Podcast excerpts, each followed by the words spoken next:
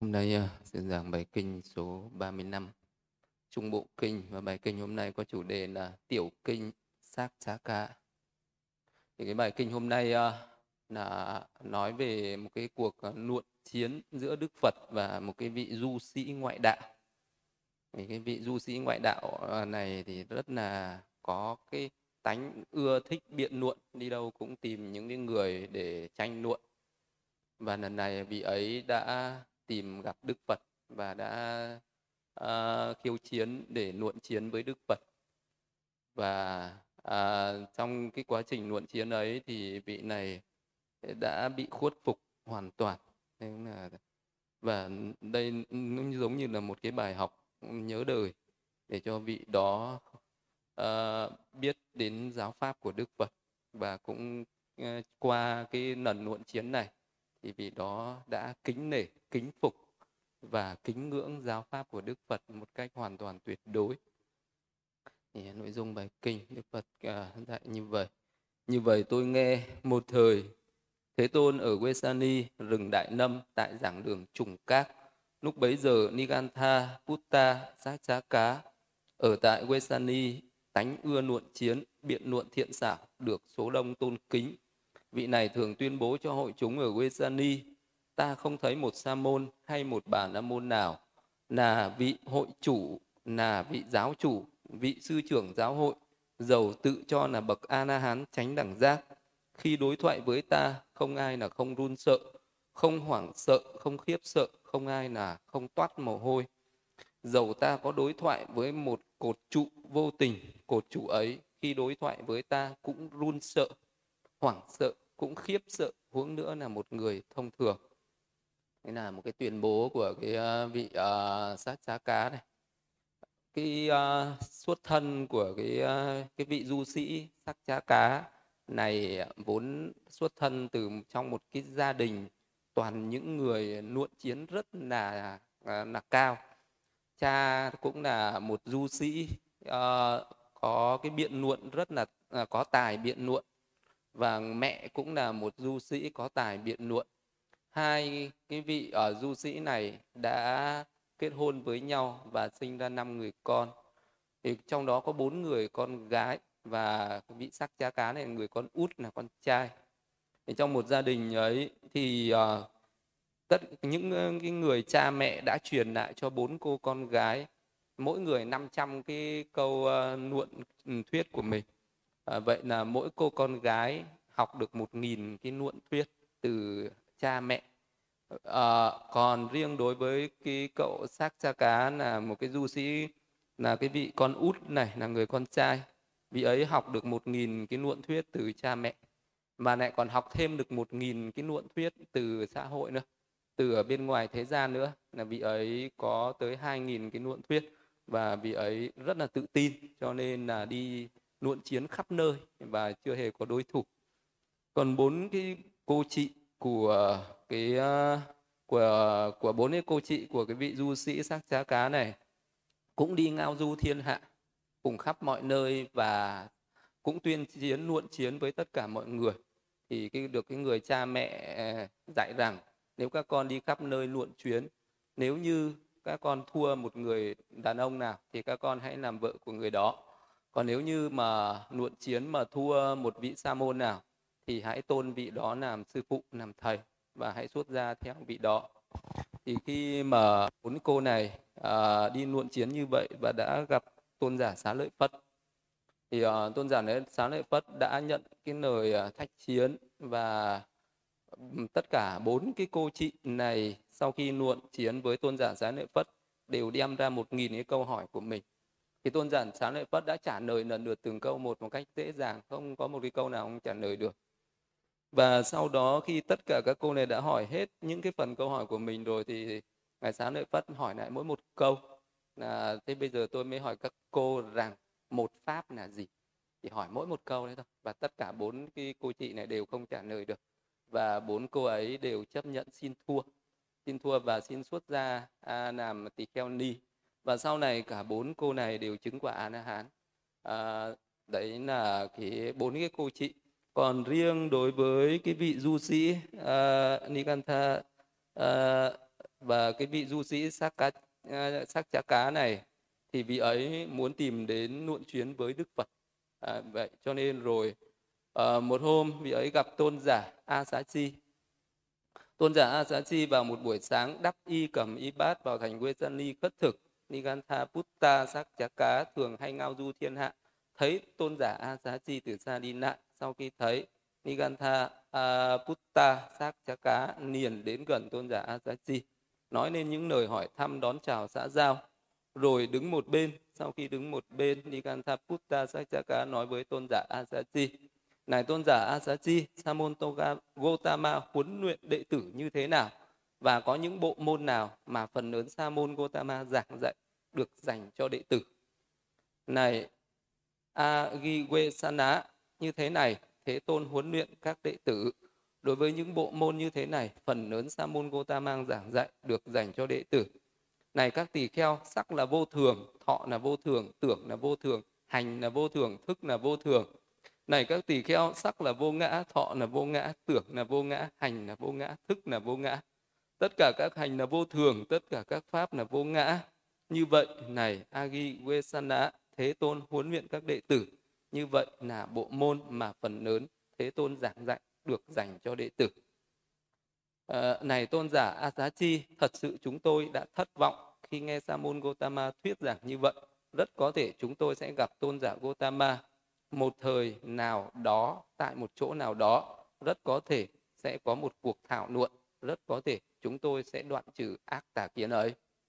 Thì uh, đây là một cái một cái câu uh, hỏi để vị uh, a uh, vị uh, du sĩ sát giá cá này muốn thăm dò cái tư tưởng của Đức Phật muốn thăm dò xem Đức Phật thuyết giảng những cái giáo pháp trọng yếu gì rồi vì đó sẽ lấy cái đó làm cái đề tài để tranh luận để luận chiến với Đức Phật và uh, đã hỏi tôn giả Asachi thì uh, cái giáo pháp của Đức Phật có thể ờ, nói nên cái pháp năm uẩn.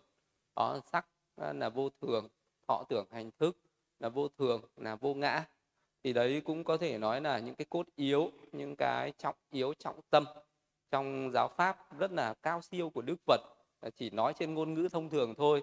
Một cái người chưa thực hành cái pháp ấy không thể nào hiểu được. À, chỉ hiểu trên cái khái niệm tục đế thì các vị ấy không không thể hiểu được những cái ý nghĩa đấy nó có cái sự thâm sâu có cái sự sâu xa như thế nào. Và cái vị du sĩ sắc chá cá này đã nắm được cái quan điểm đấy tư tưởng ấy và nghĩ rằng mình có thể luận chiến có thể đả phá được cái tư tưởng đó từ đức phật. Và vị đó đã tìm đến đức phật để uh, để luận chiến uh, với cái tư tưởng về năm uẩn là vô thường vô ngã này. Đến lúc bấy giờ có khoảng độ 500 vị Nichavi tập họp tại giảng đường vì một vài công vụ rồi Niganthaputta Sakchaka đến chỗ các vị Nichavi ấy. Sau khi đến liền nói với các vị ấy như sau hãy đến các tôn giả Nichavi, hãy đến các tôn giả Nichavi. Hôm nay sẽ có cuộc đàm luận giữa Samun Gotama với ta. Nếu Samun Gotama đứng đối thoại với ta như tỷ kheo Asachi, một vị đệ tử danh tiếng của ông ta đã nào, thì như một lực sĩ tay nắm chặt nông một con cừu nông dài có thể kéo tới giặt nuôi vần quanh. Cũng vậy, ta dùng lời nói khéo tới giặt nuôi vần quanh Samon Gotama cũng như một người nực sĩ nấu rượu sau khi nhấn chìm một thùng rượu lớn xuống hồ nước sâu nắm một góc thùng có thể kéo tới giặt nuôi vần quanh cũng vậy ta dùng lời nói kéo tới giặc nuôi vần quanh Samon Gotama và cũng như một nực sĩ nghiện rượu sống phóng đãng sau khi nắm góc một cái sàng nắc qua nắc lại, nắc xoay quanh. Cũng vậy ta sẽ dùng lời nói nắc qua nắc lại, nắc xoay quanh Samon Gotama. Và cũng như một con voi lớn 60 tuổi, sau khi nặn xuống hồ nước sâu lại chơi trò phun nước. Cũng vậy ta nghĩ ta sẽ chơi trò phun nước với Samon Gotama hãy đến các tôn giả Nichavi hãy đến các tôn giả Nichavi. Hôm nay sẽ có cuộc đàm luận giữa Samon Gotama với ta. Một số các vị Nichavi nói như sau, làm sao Samon Gotama có thể luận thắng được Nigantha Putta Sakchaka, Nigantha uh, Putta Sakchaka sẽ luận thắng Samon Gotama.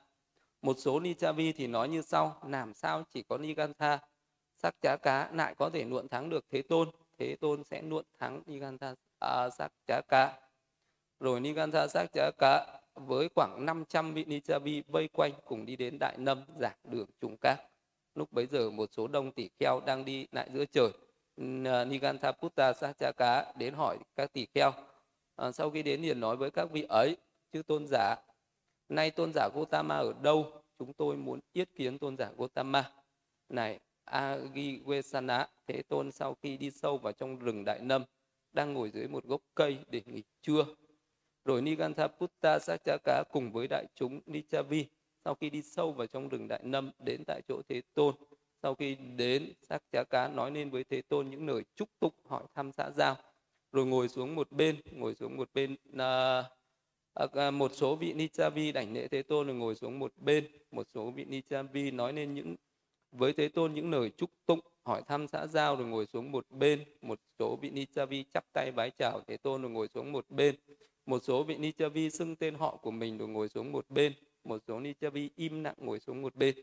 Nigantha Putta Sachaka sau khi ngồi xuống một bên nói với Thế Tôn. À, tôi muốn hỏi tôn giả Gotama một vấn đề.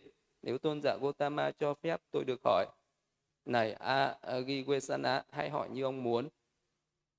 Thế Tôn à, tôn giả Gotama huấn luyện đệ tử như thế nào những bộ môn nào mà phần lớn sa môn Gotama giảng dạy được dành cho đệ tử này Aguigesana như thế này ta huấn luyện cho các đệ tử với những bộ môn này phần lớn ta giảng dạy được dành cho đệ tử này các tỷ kheo sắc là vô thường họ là vô thường tưởng là vô thường hành là vô thường thức là vô thường này các tỷ kheo sắc là vô ngã họ là vô ngã tưởng là vô ngã hành là vô ngã thức là vô ngã tất cả các hành là vô thường tất cả các pháp là vô ngã.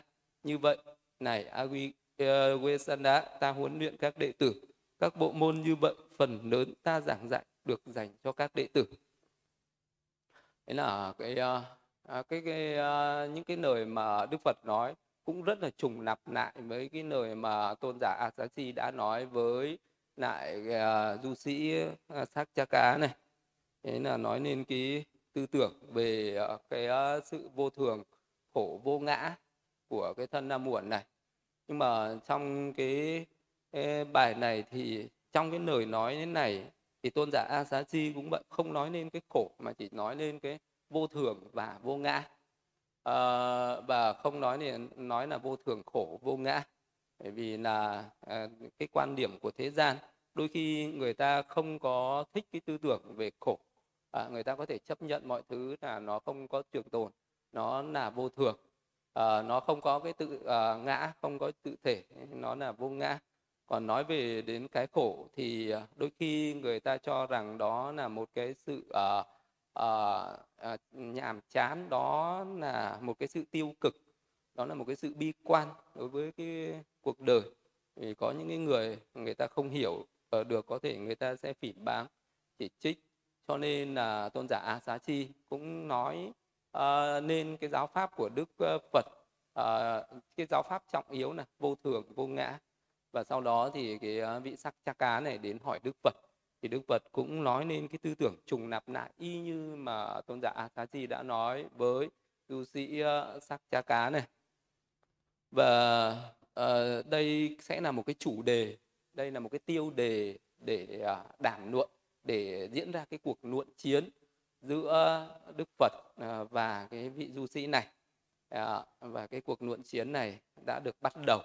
Thì à, lúc đấy ờ, ờ, vị du sĩ này đã nói lên một cái ví dụ của mình. Này tôn giả Gotama tôi có một ví dụ. Thế tôn nói, này, Agiwe Sana, hãy nói nên ví dụ ấy.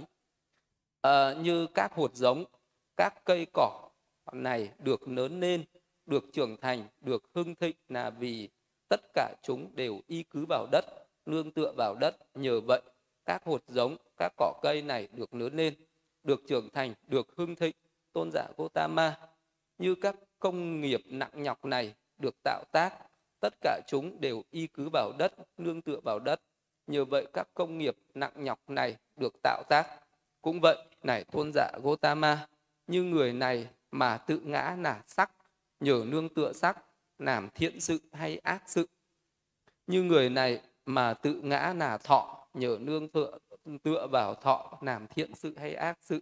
Như người này mà tự ngã là tưởng nhờ nương tựa tưởng làm thiện sự hay ác sự. Như người này mà tự ngã là các hành nhờ nương tựa các hành làm thiện sự hay ác sự. Như người này mà tự ngã là thức nhờ nương tựa thức mà làm thiện sự hay ác sự đây là cái quan điểm của à, à, sắc chá cá. Muốn lật lại cái tư tưởng của đức phật nói rằng à, sắc là vô ngã à, sắc là vô thường vô ngã thọ tưởng hành thức là vô thường vô ngã. Thì cái vị này muốn nói lại rằng là sắc là thọ tưởng hành thức là có tự ngã có tự thể có tự tánh. À, con người à, như đất à, tất cả mọi vật phải nương trên đất ý vị ấy muốn nói rằng đất nó cũng có cái tự tánh có cái tự ngã của nó bản chất nó là đất thật. Cho nên là nhiều à, cỏ cây hoa lá nương vào đó mới có thể mọc lên. Như vậy thế thì trong cái sắc thân con người nhờ nương tựa cái sắc thân này cho nên là người ta mới có thể làm được những cái việc này việc khác nhờ nương tựa vào thọ. À, và vị ấy cho rằng vậy thì thọ nó phải là có tự ngã à, nhờ nương tựa vào tưởng mà người ta làm các cái công việc này việc kia nhờ thiện hay ác ờ, nương vào đó mà sinh ra. Cũng nhờ vậy nương vào thức tức là sắc tọ tưởng hành thức. Vì ấy muốn khẳng định nó rằng có tự thể có tự ngã. Thì cái, cái này nó có hai cái quan điểm à, à, và bắt đầu đối lập nhau như vậy. Một bên nói rằng à, cái sắc này là vô ngã thọ này là vô ngã tưởng là vô ngã hành là vô ngã thức là vô ngã. Giờ mình hiểu cái quan điểm là vô ngã như thế nào như thế nào là vô ngã. Ờ, vô ngã ở đây có nghĩa là uh, cái gì nó có cái tính sinh diệt. Uh, nó có cái tính sinh lên và diệt đi. Uh, thì nó không trường tồn mãi mãi. Uh, thì tất cả cái sắc thọ tưởng hành thức này vạn vật là từ uh, vật chất đến tinh thần này thì nó luôn luôn có cái tính như vậy, nó không có cái gì trường tồn mãi cả, nên nó là vô thường. Để cái gì nó vô thường là nó có tính sinh diệt, vì cái tính sinh diệt đấy cho nên nó là khổ. Cái gì vô thường khổ mà mình không làm chủ được nó, tức là cái tính vô ngã ở đây có nghĩa là mình không làm chủ được cái gì cả, trong cái thân và cái tâm này. Nên là mình không làm chủ được cái thân này, nếu như mình làm chủ được cái thân này, mình có thể nói nó hãy dừng lại ở cái độ tuổi 20 cho nó đẹp à, dừng lại ở cái độ tuổi 2 năm ấy cho nó khỏe. À, dừng lại ở cái thời gian nào đó mà mình cảm thấy yêu mến nhất yêu quý nhất sung mãn nhất sung uh, sức khỏe sung mãn nhất mình hãy dừng lại ở đó. À, đừng có già đừng có bệnh đừng có chết. Mình có làm được điều đó hay không? Nhưng mà con người ta hoàn toàn uh, không có tự chủ một chút nào đối với cái thân này cũng như vậy đối với cái thọ cũng thế. Nếu như mà một cái người nói rằng là thọ này nó có tự ngã à, thì mình có điều à, mình có thể làm chủ được nó. Ví dụ như là khi mình khởi lên một cái thọ hỉ thọ nạc mình hãy bảo nó hãy cứ luôn luôn thọ hỉ thọ nạc như thế. Đừng khởi lên cái thọ khổ thọ yêu nhưng mà mình không có làm chủ được điều đó nên thọ là vô ngã. Tưởng cũng vậy khi mình khởi lên một cái tư tưởng tốt thì mình hãy bảo nó hãy giữ lại cái tư tưởng tốt đấy. Đừng khởi lên tư tưởng xấu nhưng nó cũng không làm được cái hành như vậy. Thì uh, mình uh, có những cái hành động uh, tốt ấy mình uh, muốn giữ lại không được uh, uh, và cái thức cũng vậy. Thì uh, mình uh, muốn có những cái nhận thức cao uh, những cái hiểu biết tốt nhưng mà mình cũng không làm được. Tức là tất cả mọi cái đấy nó luôn luôn sinh diệt biến hoại uh, vô thường uh, giả tạm theo cái quy luật tự nhiên theo cái vận hành tự nhiên của nó. Mình không có quyền làm chủ nó mình không thể nào bắt nó phải làm theo ý mình được. Chính vì vậy cho nên cái pháp của đức phật mới thuyết giảng hay là mới giảng dạy hay là uh, tất cả những cái cái con đường cái đạo nộ cái phương pháp uh, cái công phu tu tập để hướng đến cho một cái người giác ngộ ra nhận thức ra hiểu biết ra cái sự thật này cái sự thật về năm uẩn này. Vậy thì muốn hiểu ra được cái sự thật vì ấy cần có một cái nội tâm rất là thuần tịnh rất là định tĩnh rất là trong sáng. Thì vì ấy mới có thể tụy chi quán chiếu phân tích nhận diện ra được thế nào là sắc. Có nhận diện ra được thế nào là sắc rồi vì ấy mới thấy được cái nguyên nhân nào nó sinh ra sắc. Đó là sự tập khởi. Nguyên nhân nào nó đoạn diệt cái sắc đó là sự đoạn diệt. À, rồi vị ấy mới hiểu ra được sự vô thường khổ vô ngã của sắc. vị ấy mới thoát khỏi cái tham ái cái chấp thủ cái ngã mạn à, cái dính mắc à, cái trói buộc vào sắc cũng tương tự như thế. Vị ấy mới tuệ chi ra cái thọ rồi vị ấy mới thấy được uh, cái thọ uh, nó nguyên nhân nào nó sinh lên nguyên nhân nào nó diệt đi. Rồi vị ấy mới sinh ra cái tâm nhàm chán yếm ni ni tham. Uh, không còn tham ái chấp thủ ngã mạn chấp trước vào thọ. Không còn nghĩ thọ là ta là của ta là tự ngã của ta nữa. Mà vị ấy mới biết được cái sắc cũng không phải là ta không phải của ta không phải tự ngã của ta. Thì thọ cũng thế tưởng cũng thế hành cũng thế và thức cũng thế. Thì ờ, một cái người khi uh, hiểu được điều đó uh, thấy được điều đó nhận thức ra điều đó giác ngộ ra điều đó thì người đấy đã làm xong cái phận sự sa môn pháp. Vì ấy đã thực hành xong những cái pháp cần thực hành. Cái con đường cái đạo nộ cái cách uh, thức cái pháp môn tu tập trong giáo pháp của đức phật có thể rất là sâu rộng nhưng nó chỉ nằm ở trong cái uh, cái, nó chỉ gói gọn trong một cái phạm vi rất là nhỏ bé đấy thôi. Đó là hiểu ra được cái năm uẩn này là vô thường vô ngã là hoàn toàn giác ngộ hoàn toàn giải thoát hoàn toàn chấm dứt khổ đau. À, có thể nói là mà pháp rất là rộng lớn mênh mông cao siêu vô tận nhưng à, cũng có thể thâu à, nhiếp tóm gọn lại trong một cái câu nói rất là ngắn ngủi của tôn giả Asaji đã nói với cái vị du sĩ à, sắc Chá Cá này. À, vị ấy cái, ờ, cái vị sắc cha cá này đang trong cái cuộc uh, tranh luận luận chiến biện luận với đức phật muốn lật lại cái tư tưởng này nói rằng sắc là có tự ngã thọ là có tự ngã tưởng hành thức nó có tự ngã có nương tựa vào đấy rồi những cái uh, thiện sự ác sự từ đấy mà sinh ra. Vị ấy muốn khẳng định rằng năm uẩn này là có tự ngã.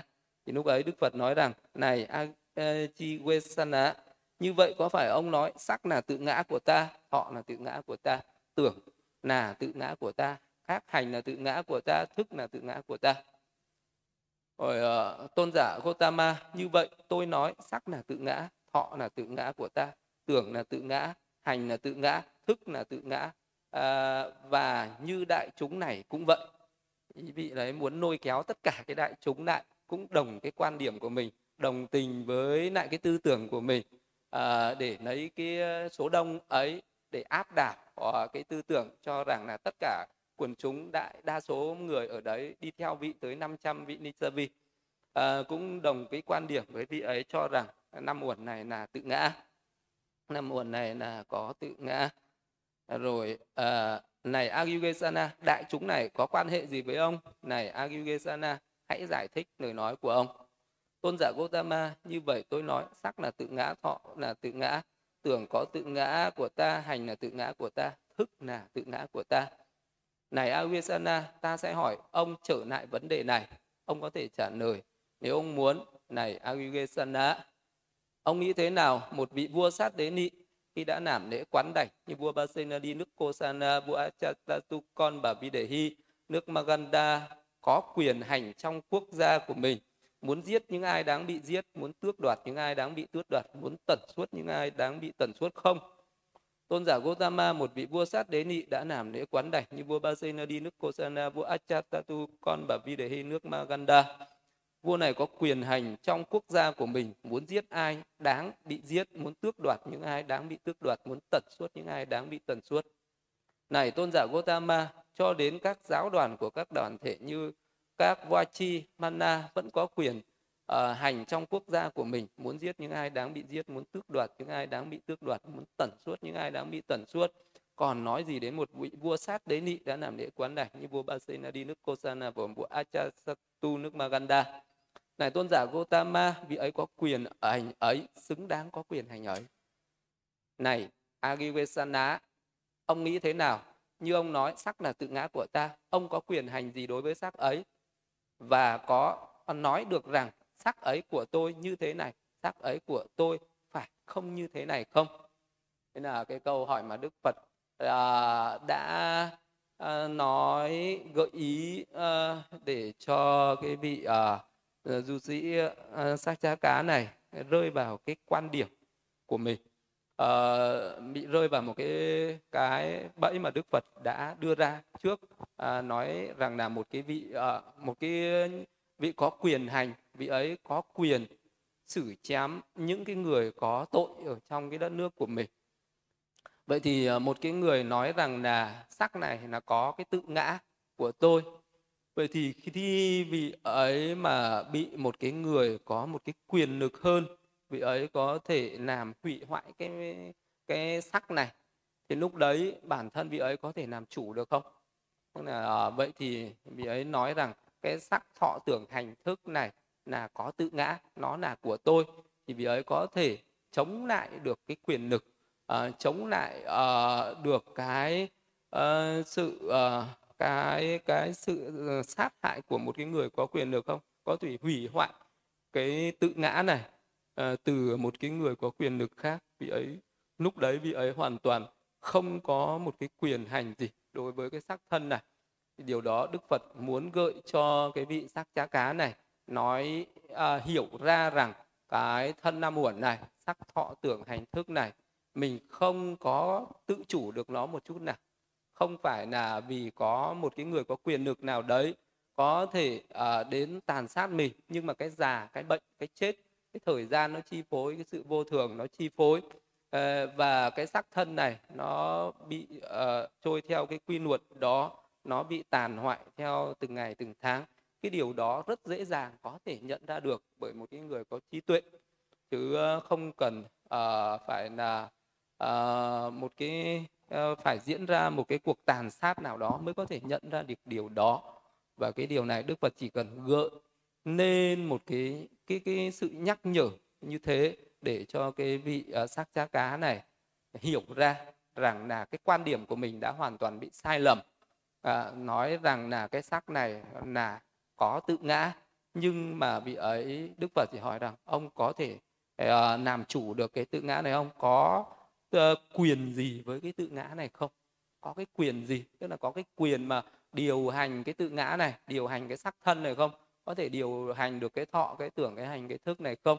Có thể làm cho nó trẻ mãi không già làm cho nó sống mãi không chết làm cho nó mạnh khỏe mãi không ốm đau được không? Thì ờ, chỉ cần như thế thôi là đã đủ hiểu ra rằng là cái sắc thọ tưởng hành thức này là mình không có tự chủ mình không có không có cái tự ngã ở trong đó. Nó là đất nó là nước nó là lửa nó là gió nó là cái vật uh, vô tri vô giác ở bên ngoài. Nó có cái quy luật của nó mình đang chấp nó mà thôi. Mình đang chấp ờ, chấp ờ, cho rằng cái này là tôi là của tôi là tự ngã của tôi mà thôi. Nó giống như là bây giờ cái cục đờm nó ở trong mình ấy thì nó là mình nhưng mà mình khạc nó ra ngoài cái thì nó nó lại là một cái vật đáng ghê tởm, nhưng khi nó ở trong mình thì mình lại thấy nó là đáng là yêu quý. Tất cả những cái bộ phận rồi những cái phần gì trên thân thể của mình cũng thế. Khi mà mình còn đang chấp nó đây là tôi là của tôi là tự ngã của tôi thì nó yêu dấu hơn bất cứ một cái gì trên đời. Nhưng khi mà mình bỏ được một cái gì đó ra ngoài rồi, thì mình không dám nhận lại nó nữa. Mình thấy nó ghê tởm, thấy nó đáng kinh tởm, thấy nó quá là hôi thối, không có cái gì đáng ghê sợ bằng. Nhưng mà vì con người ta không nhận thức, không ý thức, không tỉnh ngộ, không giác ngộ, không thấu hiểu được điều đó, cho nên có cái chấp trước cho rằng cái thân này là tự ngã của mình. Nhưng mà khi nào mình hiểu được ra, thấy nó không phải là của mình rồi, thì mới giác ngộ còn mình còn nghĩ nó là của mình thì còn là vô minh còn tham ái còn chấp thủ thì sẽ còn trói buộc và còn khổ đau. Thì đấy là à, à, cái quan điểm khác nhau như vậy nên đức phật đã gợi cho cái vị à, à, sắc à, chá cá này à, hiểu ra được cái vấn đề cái à, năm uẩn này là vô ngã. Khi được nói như vậy nigantha putta sắc chá cá giữ im lặng lần thứ hai đức thế tôn nói với nigantha putta sắc chá cá này a ờ, chi vesana ông nghĩ thế nào? Như ông nói sắc là tự ngã của ta, ông có quyền hành gì đối với sắc ấy? Và có nói được rằng sắc của tôi phải thế này sắc của tôi không phải như thế này không. Lần thứ hai nigantha Putta sắc chá cá vẫn giữ im lặng. Ờ, rồi thế tôn nói với nigantha Putta sắc chá cá này Agivesana nay ông phải trả lời. Nay không phải lúc ông giữ im lặng nữa. Này Achi ai được như nay hỏi? Đến lần thứ ba, một câu hỏi hợp lý mà ông trả lời. Thời đầu của người ấy sẽ vỡ ra làm bảy mạch ngay tại chỗ. Đây là một cái lời nói rất là thật của đức phật chứ không phải dọa đâu. Đức phật mà hỏi ai một cái câu hỏi hợp lý, đến lần thứ ba vị đó không trả lời, thì ngay tại cái chỗ ngồi đấy, đầu của vị đó vỡ ra làm bảy vỡ tan ra làm bảy mảnh ngay tức thì ngay lập tức ngay tức khắc chứ không phải là đức phật nói đùa. Thì ờ, thì đức phật đã nói đến câu lần thứ hai rồi ờ, mà cái vị này vẫn không nói. Tức là vị này lúc đấy đã biết là mình sai đã biết là mình thất bại biết rằng cái quan điểm của mình à, là hoàn toàn sai lầm khi mà đưa cái cái quan điểm về à, nói về năm uẩn là có tự ngã này. À, ra để luận chiến và vị ấy đã biết mình thất bại. À, sai hoàn toàn à, không thể nào nói nên được một cái lời gì nữa. Chỉ một cái câu hỏi đầu tiên thôi. Đức phật à, à nói nên ông có quyền gì với cái sắc này ông mà đã không thể trả lời được rồi. Và vị đấy lúc đấy dùng cái biện pháp đó là giữ im lặng à, để để nản tránh vấn đề à, sang một cái vấn đề khác hoặc là giữ im lặng để cho qua cái câu chuyện đó hay là để à, mong rằng Đức Phật sẽ đem ra một cái gợi ý hay là một cái chủ đề khác để biện luận. Nhưng mà Đức Phật uh, vẫn cứ hỏi uh, đến lần thứ ba bát vị này phải trả lời cái quan điểm của mình. Uh, và Đức Phật nói nếu như một cái câu hỏi hợp lý ta hỏi đến lần thứ ba mà không trả lời thì ngay tại chỗ ngồi này đầu ông sẽ vỡ ra làm bảy mảnh đấy là chỉ có cái năng lực của một vị Phật. Ở trên đời là như thế. Khi Đức Phật đã hỏi ai một cái câu thứ ba uh, mà không trả lời thì đầu sẽ vỡ tan lúc bấy giờ thần dạ xoa kim cang thủ đang cầm một chùy sắt to lớn cháy đỏ sáng chói đứng trên hư không trên đầu Nigantaputta Sakchaka với ý định nếu Thế Tôn hỏi đến câu thứ ba một câu hỏi hợp lý mà Nigantaputta Sakchaka không trả lời thì ta sẽ đánh bể đầu nó ra làm bảy mảnh. Chỉ có Thế Tôn Nigantaputta Sakchaka mới thấy được thần dạ xoa. À, này lúc ấy Nigantaputta Sakchaka sợ hãi hoảng hốt nông tác dựng ngược. Chỉ tìm thấy sự che chở nơi Đức Thế Tôn chỉ tìm thấy sự an ổn nơi Đức Thế Tôn chỉ tìm thấy sự nương tựa nơi Đức Thế Tôn liền bạch Thế Tôn. Tôn giả Gotama hãy hỏi tôi tôi sẽ trả lời. Đấy, khi mà cái vị này nhìn thấy một cái vị thần dạ xoa tay cầm chùy kim cương đứng ở trên đầu đang chuẩn bị đập vỡ đầu mình thì kinh kinh sợ khiếp sợ hoảng sợ ghê gớm không còn dám uh, im lặng nữa. Và lúc đấy vị đấy sẽ trả lời. Thì uh, à, có hai câu chuyện liên quan đến những cái câu hỏi này. À, có một cái trong một cái bài kinh Ampatha uh, à, có có một cái uh, vị bà la môn trẻ đến biện luận với Đức Phật. Đến khi mà vị ấy đuối lý rồi không trả lời được nữa giữ im lặng Đức Phật cũng nói thế. Ta hỏi đến câu thứ ba mà không trả lời thì đầu cũng sẽ vỡ ra làm bảy mảnh thì cái thực tế là nếu như lúc đấy vị ấy không trả lời thì đầu vị ấy sẽ vỡ ra làm bảy. Nhưng mà cái lúc này là à, thiên chủ Sakka vua trời đế thích vì cái lòng hộ pháp cho nên không muốn cho một cái một cái chúng sinh phải uh, chết trước mặt uh, một vị Phật thánh đẳng giác cho nên thiên chủ Sakka đã phát nguyện đó là sẽ hộ pháp khi có ai đó có cái sự ngang bướng uh, mà Đức Phật hỏi mà không trả lời thì vị ấy sẽ dùng cái chùy kim cương của mình để đe dọa bắt cái vị đó trả lời. Cũng chính là cứu mạng sống của cái vị đó để cho vị đó khỏi chết ngay tại chỗ. Chứ nếu như mà không có cái vị Sakka thiên chủ này à, hiện ra một cái hình dạ xoa ghê sợ tay cầm chùy kim cương đứng trên đầu đe dọa như thế mà cái vị à, à, à, sắc cha cá này cứ giữ im lặng đến lần thứ ba thì chắc chắn vị ấy sẽ chết ngay tại đó. Vị ấy sẽ vỡ đầu ra làm bảy mảnh mà chết. Thì chính vì vậy cho nên là thiên chủ Sakka đã dùng cái gình ghê sợ của mình để để để uy hiếp để dọa là cho cái vị này sợ hãi kinh sợ mà à, trả lời cái câu hỏi của Đức Thế Tôn để vị ấy khỏi chết ngay tại đó. Đấy là cái sự hộ pháp hộ chỉ giáo pháp của thiên chủ Saka à, ờ, lúc này à, thế tôn mới hỏi này a chi wesana ông nghĩ thế nào? Như ông nói sắc là tự ngã của ta thì ông có quyền hành gì đối với sắc ấy? Và có nói được rằng sắc của tôi phải như thế này sắc của tôi phải như thế này không? Thưa không tôn giả Gotama ờ, à, và lúc này vị ấy đã thừa nhận rằng vị ấy không làm chủ được với sắc của mình. Tức là vị ấy đã thừa nhận cái quan điểm của uh, Đức Phật đó là sắc này là vô ngã. Tức là lúc trước thì vị đó còn cứng đầu vị đấy nói là sắc là có tự ngã. À, thì Đức Phật thì nói ông có quyền hành gì với sắc này không? Thì vị đó đã hiểu ra vậy thì vị đó không làm chủ được với sắc này. Lúc này vị đó đã nói thưa không tức là không có quyền hành gì với sắc này cả à, vậy thì lúc này là vị đã thừa nhận rằng sắc là vô ngã và đã thừa nhận chấp nhận cái quan điểm của mình là sai trái là không đúng với sự thật là ngu si là rốt nát. À, là à, cái à, và chấp nhận rằng cái tư tưởng của Đức Phật mới là đúng với chân lý đúng với sự thật. À, rồi Đức Phật nói hãy suy nghiệm kỹ này Achiwesana. Sau khi suy nghiệm kỹ này Achiwesana ông hãy trả lời lời nói của ông không phù hợp với lời nói đầu của ông. Lời nói đầu của ông không phù hợp với lời nói cuối của ông. Này Achiwesana ông nghĩ thế nào? Như ông nói thọ là tự ngã. Ông có quyền hành gì đối với thọ ấy được chăng? À, thọ của tôi phải thế này thọ của tôi không như thế này không? Thưa không tôn giả Gotama đó là cũng quan uh, thừa nhận rằng mình không có chủ quyền gì với thọ. Tức vậy thì có nghĩa là vị ấy chấp nhận là thọ là vô ngã à, rồi cũng như vậy à, đức phật hỏi hãy suy nghiệm cho kỹ. À, sau khi suy nghiệm kỹ rồi hãy trả lời. Lời nói đầu của ông không phù hợp với lời nói cuối lời nói cuối cũng không phù hợp với lời nói đầu. Như ông nói tưởng là tự ngã của ta. Vậy ông có quyền hành gì đối với tưởng ấy? Có nói được rằng tưởng của tôi phải thế này phải như thế kia không?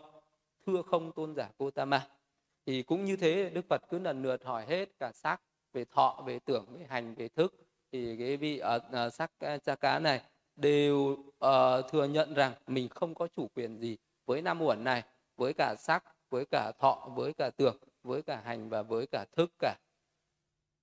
Rồi Đức Phật nói này Avisana ông nghĩ thế nào? Sắc là vô thường hay vô thường Đấy, lúc này Đức Phật mới hỏi lại đúng cái quan điểm đúng cái vấn đề của mình là sắc là thường hay vô thường là vô thường tôn giả Gotama lúc này là vị này đã hoàn toàn thừa nhận sắc là vô thường mà trong khi đó ngay trước đó vị đó đã khẳng định là sẽ phủ nhận cái tư tưởng là sắc là vô thường. Vị ấy muốn khẳng định cái lập luận của mình là sắc là thường nhưng bây giờ vị ấy đã hoàn toàn chấp nhận uh, với cái tư tưởng của Đức Phật chấp nhận là sắc là vô thường. Uh, Đức Phật hỏi cái gì vô thường? Cái ấy là khổ hay là là khổ tôn giả Gotama cái gì vô thường khổ biến hoại có hợp lý chăng? Khi tránh quán cái rằng cái này là của tôi là tôi là tự ngã của tôi thưa không tôn giả Gotama này Achiwesana ông nghĩ thế nào? Thọ tưởng hành thức như trên. À, à, à, thường hay vô thường? Là vô thường tôn giả Gotama cái gì vô thường là khổ hay là là khổ tôn giả Gotama cái gì vô thường khổ chịu sự biến hoại nếu có hợp lý chăng? Khi quán cái là tôi là của tôi là tự ngã của tôi thưa không tôn giả Gotama này Achiwesana ông nghĩ thế nào ai ái luyến khổ chấp trước khổ tham đắm khổ quán khổ và nói cái này là của tôi cái này là tôi cái này tự ngã của tôi người ấy có thể nhiễu chi được cái khổ của tự mình hay có thể sống trừ diệt được khổ không làm sao có thể được tôn giả Gotama không thể như vậy tôn giả Gotama thì, thì lúc này là à, cái vị thác cá giá này đã hoàn toàn chấp nhận theo cái quan điểm của Đức Phật rồi và Đức Phật là mới nói nên một cái ví dụ như thế này. Này Achigwe săn đá như một người muốn đi tìm nõi cây, tìm cầu nõi cây đi chỗ này, chỗ kia, tìm kiếm nõi cây, người ấy cầm một cái búa sắc bén đi vào rừng. Người ấy có thể thấy ở đây thân một cây chuối lớn đứng thẳng, trẻ, còn trẻ có ờ, thể không có khúc đốt, người ấy có thể chặt gốc cây ấy sau khi chặt gốc cây, người ấy chặt ngọn cây. Sau khi chặt ngọn cây, người ấy có thể nột ra các cuộn tròn. Nhưng khi nột à, ra các ná cuộn tròn, người ấy không tìm được rác cây, còn nói gì đến nõi cây. Cũng vậy, này Achiwesana, khi được ta hỏi, ta cật vấn, ta chất vấn. Những lời của ông đã tự tỏ ra là trống rỗng, trống không, thất bại. Nhưng này Achiwesana, những lời nói mà ông tuyên bố cho hội chúng ở Vesani ta không thấy một sa môn hay bà la môn nào, một vị hội chủ, giáo chủ, vị sư trưởng giáo hội giàu có là bậc a la hán tránh đặc giác khi đối thoại với ta. Không ai là không run sợ, không ai là không hoảng sợ, không ai là không khiếp sợ, không ai là không toát mồ hôi nách. Dẫu ta có đối thoại với một cột trụ vô tình, cột trụ ấy, khi đối thoại với ta cũng run sợ, hoảng sợ, cũng khiếp sợ cũng nữa là một người thường. Nhưng chính từ nơi chán của ông này, một người thường nhưng chính từ nơi chán của ông này Agyesana những giọt mồ hôi đang chảy xuống. Sau khi thấm qua thượng y đang rơi xuống đất còn ta này Agyesana nay không có mồ hôi nào trên thân ta. Nên là đức phật là giáo dục dạy cho vị à, uh, sát cha cá này chừa bỏ cái tính ngã mạn cái tính hanh hoang cái tính tự cao tự đắc. Uh, cái tính khen mình chê người uh, cái tính cứ tưởng rằng mình đã Ờ, là cái ờ, người tài năng nỗi nạc giỏi giang lắm à, ờ, cho rằng trên đời này không có ai là đối thủ của mình nhưng thật sự thì lần này vị ấy đã gặp một vị một đối thủ quá cái mức uh, của mình uh, quá cái tưởng tượng của mình. Uh, một đối thủ quá tầm cỡ của mình. Và cái vị này đã kinh hoàng kinh sợ hoảng sợ và kinh cảm. Có lẽ đó là một cái bài học cho muôn đời bạn kiếp để cho vị đó không bao giờ còn dám tỏ ra cái sự hanh hoang tự đắc à, tự hào ngã mạn cống cao à, về cái tài năng về cái biện luận của mình về những cái chi kiến những cái học vấn còn nông cạn của mình mà tưởng rằng mình đã giỏi giang lắm. À, rồi đức thế tôn để nộ thân kim của mình cho hội chúng thấy. Khi nghe nói vậy nikantha Putta Sakchaka im lặng hổ thẹn thụt vai cúi đầu ngồi bàng hoàng không nói nên được là à, Đức Phật mà muốn khẳng định cái lời nói ê, phù phiếm rỗng không của vị à, à, sắc cha cá này à, hay đi khoe khoang khoác loác nói rằng ai biện luận với mình thì vị đấy cũng toát mồ hôi. Nhưng khi uh, Đức Phật đã biện luận với vị ấy thì chỉ có vị ấy mới là người toát mồ hôi đẫm mồ hôi uh, khiếp sợ uh, chứ bản thân Đức Phật không hề rơi một giọt mồ hôi nào trên khắp toàn thân của mình. Và để khẳng định điều đó là sự thật thì Đức Phật đã để nộ kim thân của mình cho mọi người thấy. Trên thân thể của ngài thản nhiên tự nhiên tự tại không hề có một cái giọt mồ hôi nào không hề có một cái sự dao động nào không hề có một cái sự run sợ nào không hề uh, có một ờ, gặp một cái khó khăn nào trong cái cuộc luận chiến này. À, trong cái cuộc luận chiến này thì uh, cái vị du sĩ này đã hoàn toàn bị khuất phục đã hoàn toàn bị uh, thất bại. Rồi lúc ấy các cái uh, vị uh, Nichavi đã có người nói lên một cái quan điểm của mình rằng uh, rồi uh, Dumukha một người con của Nichavi biết được Nigantha sắc chá cá im lặng hổ thẹn thụt vai cúi đầu ngồi bàng hoàng không nói nên lời liền bạch thế tôn.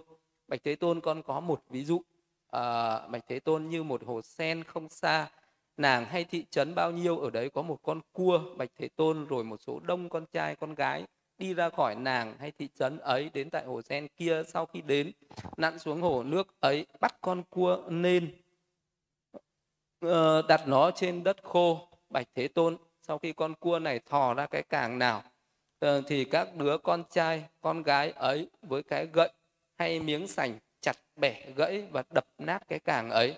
Như vậy bạch thế tôn con cua ấy bị chặt bẻ gãy bị đập nát tất cả càng không thể nội xuống hồ sen như trước.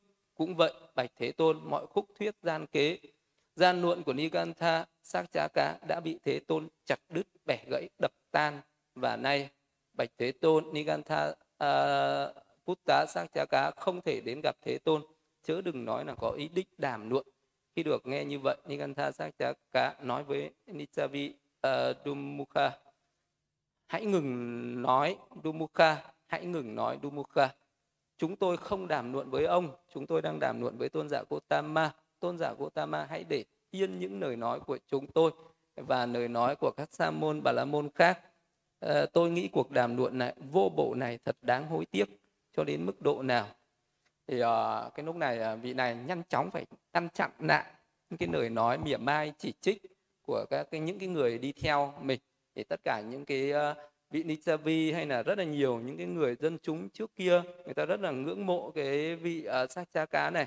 Nghĩ rằng đây là một cái nhà bác học một cái người biện luận uh, biện tài thiện sản uh, không có đối thủ ở trong thế gian cho nên được rất là nhiều người ngưỡng mộ và luôn ủng hộ.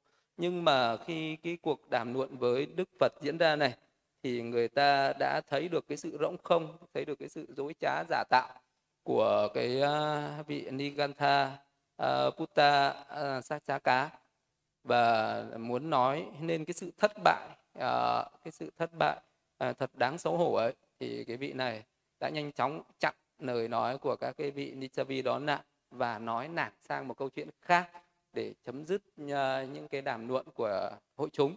Thì lúc đấy vị đấy mới hỏi đức phật rằng cho đến mức độ như thế nào một đệ tử thanh văn của tôn giả Gotama trở thành tuân phụng giáo điển chấp nhận giảng huấn nghi ngờ được đoạn trừ do dự được diệt tận thành tựu vô ý sống trong giáo hội bổn sư khỏi phải nương tựa một ai khác.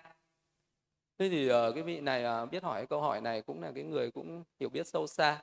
Đây là một cái câu hỏi nói rằng đến cái mức độ như thế nào tu tập như thế nào thực hành như thế nào thì vị ấy có thể đoạn trừ được những cái hoài nghi à, vị ấy có thể có được cái sự tự tin có thể sống không còn nương tựa vào một cái người khác nữa. Thì à, đây là một cái người phải bước vào cái dòng thánh đầu tiên thì mới có thể đoạn trừ được cái hoài nghi này mới có thể sống hoàn toàn không còn nương tựa vào ai nữa. Đấy là một cái bậc là phải chứng được sơ quả thì mới thành tựu được cái điều này. Và cái vị ấy cũng đã hỏi nên cái câu hỏi ờ, ấy tức là một cái vị thánh đệ tử như thế được gọi là một cái người uh, có cái bước uh, trưởng thành đầu tiên trong cái giáo pháp của Đức Phật.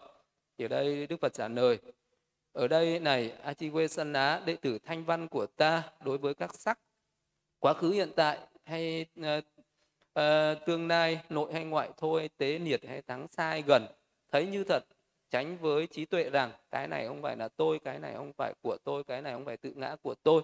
Đối với thọ tưởng hành thức Ờ, ở quá khứ, hiện tại, tương lai, thì ở ờ, nội hay ngoại thôi, tế, nhiệt hay thắng, sai, gần. Ờ, như thật, quán với tránh trí tuệ, cái này không phải là tôi, cái này không phải của tôi, cái này không phải tự ngã của tôi. Cho đến mức độ như vậy, này Achiwesana một đệ tử thanh văn của ta, trở thành tuân phụng giáo điển, chấp nhận giảng huấn, nghi ngờ được đoạn trừ, do dự được diện tật, thành tựu vô ý, sống trong giáo hội bổn sư, không phải nương tựa vào một ai khác nữa thì đấy là đức phật nói nên khi ờ, một cái vị ờ, mà khi nào ờ, được cho rằng là một cái người đã thành tựu một cái người đã trưởng thành một cái người đã giác ngộ được một cái bước thấp nhất ở trong cái giáo pháp này đó là vị ấy phải tuệ quán ra được cái thân tứ đại này đó là cái sắc sắc này ở uh, quá khứ ở hiện tại ở tương lai. Dù nó là ở quá khứ quá khứ ở đây là quá khứ ở trong đời này hay là quá khứ nhiều kiếp trước có những người người ta tham ái dính mắc với những cái sắc mà người ta đã từng sinh làm kiếp chư thiên phạm thiên. Có những người thì nói rằng à, quá khứ cách 10 năm 20 năm của tôi rất là đẹp trai à, rất là trẻ rất là khỏe. Thì đấy là người ta tham ái chấp vào cái sắc quá khứ. Có những người tham ái chấp vào cái sắc hiện tại nói rằng cái hiện tại sắc của tôi rất là uh, trẻ đẹp. Hoặc là có người sẽ chấp vào cái sắc ở tương lai nói rằng cái tương lai của tôi sau này cái sắc của tôi sẽ rất là đẹp. Đấy là cái ờ, cái chấp trước và cái người có cái tuệ quán quán chiếu thấy ra được cái sắc ở quá khứ nó cũng vô thường vô ngã. Ở cái sắc ở hiện tại cái sắc ở trong tương lai ở bên trong bên ngoài tức là dù nó là cái sắc ở trong thân mình hay là thân người khác nó cũng thế nó cũng là vô thường khổ vô ngã. À, nó, nó cao thượng hay nó hạ nhiệt tức là dù là cái sắc chư thiên được gọi là cao thượng hay là sắc con người hay là sắc các cái loài súc sinh ở ngã quỷ địa ngục nó là sắc hạ nhiệt hay là các cái sắc đấy. Ờ, đó là cao thượng hạ nhiệt ở xa hay ở gần. Uh, thì đều quán rằng nó không phải là tôi không phải của tôi không phải tự ngã của tôi. Thì cũng tương tự như thế đối với thọ đối với tưởng đối với hành và đối với thức khi nào vị ấy tuệ quán được năm uẩn nó là như thế đó là vô thường của vô ngã. Thì vì ấy tuệ quán được như vậy giác ngộ được những cái điều như thế thì nghi ngờ mới được đoạn trừ. À, thì lúc đấy vị uh, đấy Ờ, mới diệt được cái thân kiến, hoài nghi và những cái giới cấm thủ, thì lúc đấy vị ấy mới hoàn toàn tự tại sống không còn nương tựa, không còn chấp trước vào một vật gì ở trên đời. Hay là vị ấy có thể hoàn toàn tự tại, hoàn toàn tự chủ, không còn phải nương tựa vào bậc đạo sư nữa. Tức là lúc đấy vị ấy như là một người đã thấy đường, đã biết con đường, và vị đấy vị đấy có thể tự mình đi đến cái đích mà vị ấy cần đến. Là khi đấy vị đấy mới là một cái người đã thấy đường rồi thì vị ấy cứ vậy mà đi thôi, dù lúc đấy vị đó không có thầy, thì vị ấy cũng vẫn đi được. Tức là vậy thì một cái người nào tu tập trong cái giáo pháp này phải đạt đến cái mức độ như thế này, thì vị ấy mới không cần phải nương tựa vào một cái bậc đạo sư dẫn đường nữa. Bởi vì lúc đấy vị ấy mới thật là một cái người đã thấy con đường, đã khai mở ra con đường, đã có thể tự mình đi trên con đường ấy. Đấy là cái bước giác ngộ đầu tiên. Một cái ờ, vị ờ, đấy mới được gọi là một cái người trưởng thành ở cái mức độ đầu tiên trong cái giáo pháp này. Rồi vị ấy lại hỏi đức phật câu hỏi thứ hai cho đến mức độ nào này tôn giả Gotama tỷ kheo là bậc a la hán các nậu hoặc đã tận tu hành thành mãn các việc nên làm đã làm đã đặt gánh nặng xuống đã đoạn trừ đã, đã đạt các uh, uh, mục tiêu đạt hữu kiết sử đã đoạn trừ được uh, đã được đoạn trừ các hữu kiết sử đã đoạn trừ đã tránh trí giải thoát ở đây này Ajiwesana tỷ kheo đối với bất cứ sắc nào quá khứ hiện tại tương lai nội hay ngoại thôi tế nhiệt hay tháng sai gần. Tất cả các sắc ấy sau khi như thật quán với tránh trí tuệ cái này không phải là tôi cái này không phải của tôi cái này không phải tự ngã của tôi. Cũng tương tự như vậy đối với thọ tưởng hành thức quá khứ hiện tại tương lai trong ngoài thô tế. À, cao thượng hạ nhiệt cũng đều quán như vậy. Nó không phải là tôi không phải của tôi không phải tự ngã của tôi uh, chứng được ờ, vô ờ, chấp thủ giải thoát cho đến mức độ này. Này anh chị là tỷ kheo là bậc a la hán các nậu hoặc đã tận tu hành thành mãn. Các việc nên làm đã làm đã đặt gánh nặng xuống đã đoạn trừ kiết sự đã đạt được chính trí đã diệt tận khổ đau. Uh, này a chi quê sa tỷ kheo thành tựu ba pháp vô thượng kiến vô thượng đạo vô thượng giải thoát vô thượng được giải thoát như vậy. Này a chi quê ra vị ấy kính lễ tôn trọng đảnh lễ cúng dường như nay thế tôn là bậc giác ngộ ngài thuyết pháp để giác ngộ. Thế tôn đã điều phục ngài thuyết pháp để điều phục. Thế tôn đã tịch tĩnh ngài thuyết pháp để tịch tĩnh. Thế tôn đã vượt qua ngài thuyết pháp để vượt qua. Thế tôn đã chứng niết bàn ngài thuyết pháp để chứng niết bàn. Đấy là cái uh, pháp mà đức phật uh, uh, của đức phật là như thế. Đối với một cái vị chứng đến cái pháp đầu tiên cũng như thế cũng quán cái uh, sắc thọ tưởng hành thức này ở quá khứ hiện tại uh, tương lai trong ngoài thô tế cao thượng hạ nhiệt nó đều là vô thường của vô ngã. Thì khi mà vị đấy đã thành tựu được cái bước giác ngộ đầu tiên đoạn trừ được những cái hoài nghi những cái giới cấm thủ rồi thì vị ấy muốn uh, thành tựu đến cái mức độ rốt ráo đó là đoạn trừ được tất cả các cái kiết sử tu hành thành mãn để những cái việc cần làm đã làm xong à, để đạt được đến cái sự tránh trí giải thoát để diệt tận khổ đau thì cái con đường thực hành, đạo lộ thực hành, phương pháp thực hành cũng không có gì thay đổi. Cũng y như thế, vẫn cứ tiếp tục thực hành. Nghĩa là vị ấy vẫn tiếp tục quán về sắc, về thọ, về tưởng, về hành, về thức này. Vậy thì như là một cái người sơ cơ mới bắt đầu tu tập trong cái giáo pháp này, đức phật cũng chỉ giảng dạy những cái phương pháp để cho người ta giác ngộ ra được năm uẩn này, là vô thường, khổ, vô ngã. Hay đến những cái người đã giác ngộ được ở cái mức độ đầu tiên, đã chứng được những cái thánh quả thứ nhất rồi thì đức phật vẫn tiếp tục dạy người đấy tiếp tục quán năm uẩn này là vô thường của vô ngã.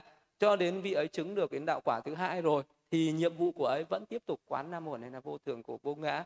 Cũng tứ cứ như thế mà quán để mỗi cái lần giác ngộ sau nó cao hơn cái lần giác ngộ trước để mỗi cái lần uh, à, giác ngộ sau nó sẽ diệt trừ đi những cái phiền não ở cái mức độ cao hơn. Để uh, cho đến khi mà vị đấy thành tựu được cái sự rốt ráo tột cùng. Đó nó cũng là cái sự giác ngộ ra nam uẩn này. À, nó là vô thường của vô ngã chứ không nó nằm ngoài. Cái nam uẩn này nó không nằm ngoài cái giáo pháp đi đến giác ngộ giải thoát nó không nằm ngoài. À, cái sự tuệ quán cái sự tuệ ra cái sự thấy ra được các cái sự thật về chính cái thân nam muộn của mình. À, bên trong bên ngoài quá khứ hiện tại tương lai vô tế hạ nhiệt cao thượng này à, nó đều không phải là tôi không phải của tôi không phải tự ngã của tôi. Đấy là cái con đường đấy là cái đạo lộ đi đến giải thoát đi đến giác ngộ đi đến chấm dứt khổ đau. À, đấy là cái cốt yếu đấy là cái cốt lõi trong toàn bộ cái giáo pháp của đức phật. À, chứ không à, nằm ở một cái lĩnh vực gì quá là rộng lớn cao siêu. Nó chỉ đơn giản như vậy thôi nhưng mà phải thực hành rất nhiều đời nhiều kiếp mới thành tựu được. Thì lúc ấy Ờ, được nghe nói như vậy, Nigantha Buddha bạch với Đức Thế Tôn tôn giả Gotama chúng tôi thật sự nỗ mãng chúng tôi thật sự khinh suốt chúng tôi đã dám nghĩ dùng lời nói để nuốt chiến với tôn giả Gotama nay tôn giả Gotama rất có thể còn có sự an toàn cho một người chiến đấu với con voi điên, nhưng không thể có sự an toàn cho một người chiến đấu chống lại tôn giả Gotama. Này tôn giả Gotama rất có thể còn có sự an toàn cho một người chiến đấu Ờ, chống lại đám nửa hừng nhưng không thể có sự an toàn cho một người chiến đấu chống lại tôn giả Gotama. Này tôn giả Gotama rất có thể có sự an toàn cho một người chiến đấu với con rắn độc dữ tợn chứ không có sự an toàn cho một người chiến đấu với tôn giả Gotama. Tôn giả Gotama, chúng tôi thật sự là nỗ mãng, chúng tôi thật sự khinh suốt. Chúng tôi đã dám nghĩ dùng lời nói để nuộn chiến với tôn giả Gotama mong tôn giả Gotama nhận lời ngày mai dùng bữa ăn của chúng tôi với chúng tỳ kheo. Đấy là cái uh, vị ờ, uh, Nikantha Buddha uh, ờ, sắc cha cá này đã hoàn toàn kính phục kính nể uh, hoàn toàn bị thuyết phục uh, với cái năng lực trí tuệ sự biện luận biện tài của đức phật. Và vị ấy không thể nào mà có thể uh, biện luận lại tức là thấy mình hoàn toàn không phải là đối thủ à, hoàn toàn là nhỏ bé nhưng vị này lại sau khi mà đã luận à, ờ, biện luận à, ờ, thất bại với đức phật vị ấy không hề sân hận. Vị ấy không hề à, vị ấy không hề có cái tâm à, oán hận. Tức là vị ấy không nghĩ rằng mình là người thất bại thua cuộc. À, mình là một cái và không khởi nên cái tâm hận thù không khởi nên cái tâm uh, bực bội ức chế mà vị ấy hoàn toàn thấy cái điều đó là một cái lẽ đương nhiên thấy cái điều đó là lẽ tự nhiên điều đó mình còn có nhiều cái ngu si rốt nát và những cái pháp của đức phật là đáng để học hỏi đáng để cung kính đáng để tôn trọng đáng để cúng dường. Cho nên à, vị ấy đã hoàn toàn tán thán đức phật à, nên đến những cái bậc cao thượng nhất cho rằng mình là những cái người còn quá nhỏ bé à, đối với cái trí tuệ của phật và để thể hiện cái tấm lòng thành kính đối với đức phật thì vị ấy chính bản thân cái vị giác cha cá này đã thỉnh mời đức phật cùng với tăng đoàn cùng với tăng chúng để được cúng dường vật thực vào ngày hôm sau. Đấy là cái cái tâm ờ, của cái vị sát cha cá này à, mặc dù khi nuộn chiến thất bại không thành công vị ấy cũng không đi xuất gia với đức phật vị ấy cũng không trở thành đệ tử của đức phật nhưng vị ấy cũng không trở thành kẻ thù của đức phật vị ấy cũng không đối đầu lại đức phật. À, vị ấy vẫn có giữ một cái cái, cái sự cái khoảng cách đó là không xa không gần à, vẫn cung kính đức phật nhưng vẫn không không theo đức phật không làm đệ tử à, không quy y không làm đệ tử tại gia cũng không làm đệ tử xuất gia nhưng vẫn tôn trọng vẫn cung kính vẫn kính nể và vẫn cúng dường nên đức phật à, và đây cũng có thể nó là một cái nhân duyên cho vị ấy lại được gặp phật pháp ở trong tương lai. Thì uh, theo như chú giải giải thích rằng uh, sau này cách khoảng uh, hơn 200 năm sau thì uh, vị đó tái sinh trở lại uh, vào cái quốc uh, đảo Tích Nan thì vị ấy đã trở thành một vị tỳ kheo, một vị a la hán và cũng là một vị pháp sư rất lỗi lạc, rất biện tài, rất là nổi tiếng uh, và cái lúc đấy vị đấy là một cái người hết lòng hộ trì và hoàng dương Phật pháp ở tại cái xứ sở uh, Tích Nan đó. Nên là cái hậu thân của cái vị sắc cha cá này, tức là trong cái giai đoạn này trong cái lúc được gặp Đức Phật đây thì vị ấy chưa có đủ cái nhân duyên để xuất gia, để tu đạo, để giải thoát trong cái đời đấy. Nhưng qua những cái cuộc luận chuyến này, à, vị ấy đã gieo vào trong mình những cái tâm khâm phục, kính nể, cung kính cái trí tuệ của Đức Phật rồi. Cho nên là cái kiếp đấy vị ấy không có thành tựu được cái pháp giải thoát nhưng vị ấy cũng vẫn thành tựu được cái giải thoát ở trong tương lai thì vị ấy vẫn có cái lòng hoan hỷ kính trọng đối với Đức Phật mặc dù rằng vị ấy đã thua cuộc trong cái cuộc luận chiến ấy. À, rồi ờ, Đức Phật đã im lặng nhận lời cái lời mời của Sakchaka này. Ờ, rồi Nikantha Aputta Sachaka sau khi biết Thế Tôn nhận lời, nói với các Nichavi, này các tôn giả Nichavi, hãy nghe tôi. Samon Gotama ngày mai được mời ăn với chúng tỳ kheo. Hãy đem đến cho tôi những gì quý vị nghĩ là hợp thời. Rồi những Nichavi ấy sau khi đêm ấy đã mãn, cho đem đến Nigatha Sachaka khoảng 500 phần cơm cúng giường nấu với sữa. Rồi Nigantha Buddha Sakchaka tại vườn của mình cho soạn các món ăn thịnh soạn, loại cứng, loại mềm rồi báo tin cho Đức Thế Tôn. Tôn giả Gotama nay đã đến giờ cơm đã sửa soạn xong. Rồi Thế Tôn vào buổi sáng, đắp y bát, cầm y bát vào rừng. Nigantha Sakchaka sau khi đến, ngài ngồi một bên soạn sẵn cùng với chúng tỳ kheo nổi nigantha Putta Sachaka tự tay hầu hạ các món ăn thịnh soạn loại cứng, loại mềm cho chúng tỳ kheo, cầm đầu là Đức Phật rồi Niganta Putta sau khi biết Thế Tôn dùng bữa ăn đã xong, tay đã rời khỏi bát liền lấy một chiếc ghế thấp khác ngồi xuống một bên. Sau khi ngồi xuống một bên Niganta Sakchaka bạch Đức Thế Tôn tôn giả Gotama trong cuộc bố thí này, nếu có công đức và công đức địa, mong rằng những vị bố thí sẽ được hưởng hạnh phúc. Này Achiwesanna sẽ có công đức cho những người bố thí đối với người đáng được cúng dường như ông.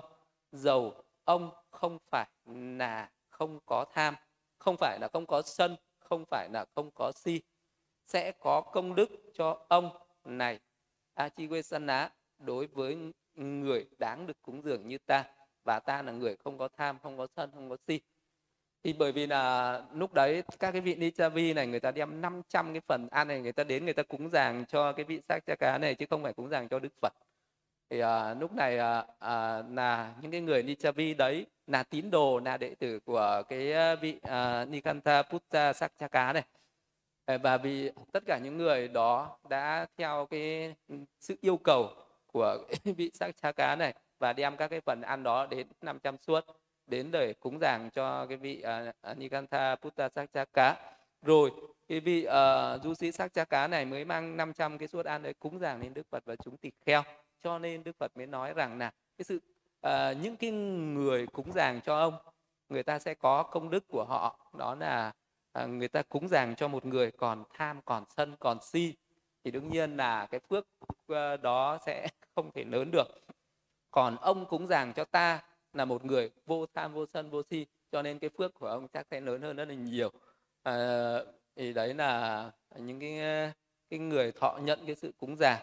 À, ông là một cái người thọ nhận sự cúng dường là một người còn tham sân si. Thì những cái người cúng dường cho cái người còn tham sân si ấy sẽ được nhận lại những cái phần công đức không được viên mãn không được thủ thắng. Còn cái người mà cúng dường cho một cái bậc vô tham vô sân vô si thì sẽ nhận lại cái phần công đức vô lượng thủ thắng. À, vô lượng à, à, là à, à, cái công đức đấy là vô lượng vô biên. Thì đấy là đức phật nói về cái sự cúng dường. Đối với một bậc còn tham sân si sẽ hoàn toàn khác đối với cái sự cúng dường đến một bậc không còn tham sân si à, như đức phật. Nên là kết thúc cái bài kinh à, uh, tiểu kinh Sa cha cạ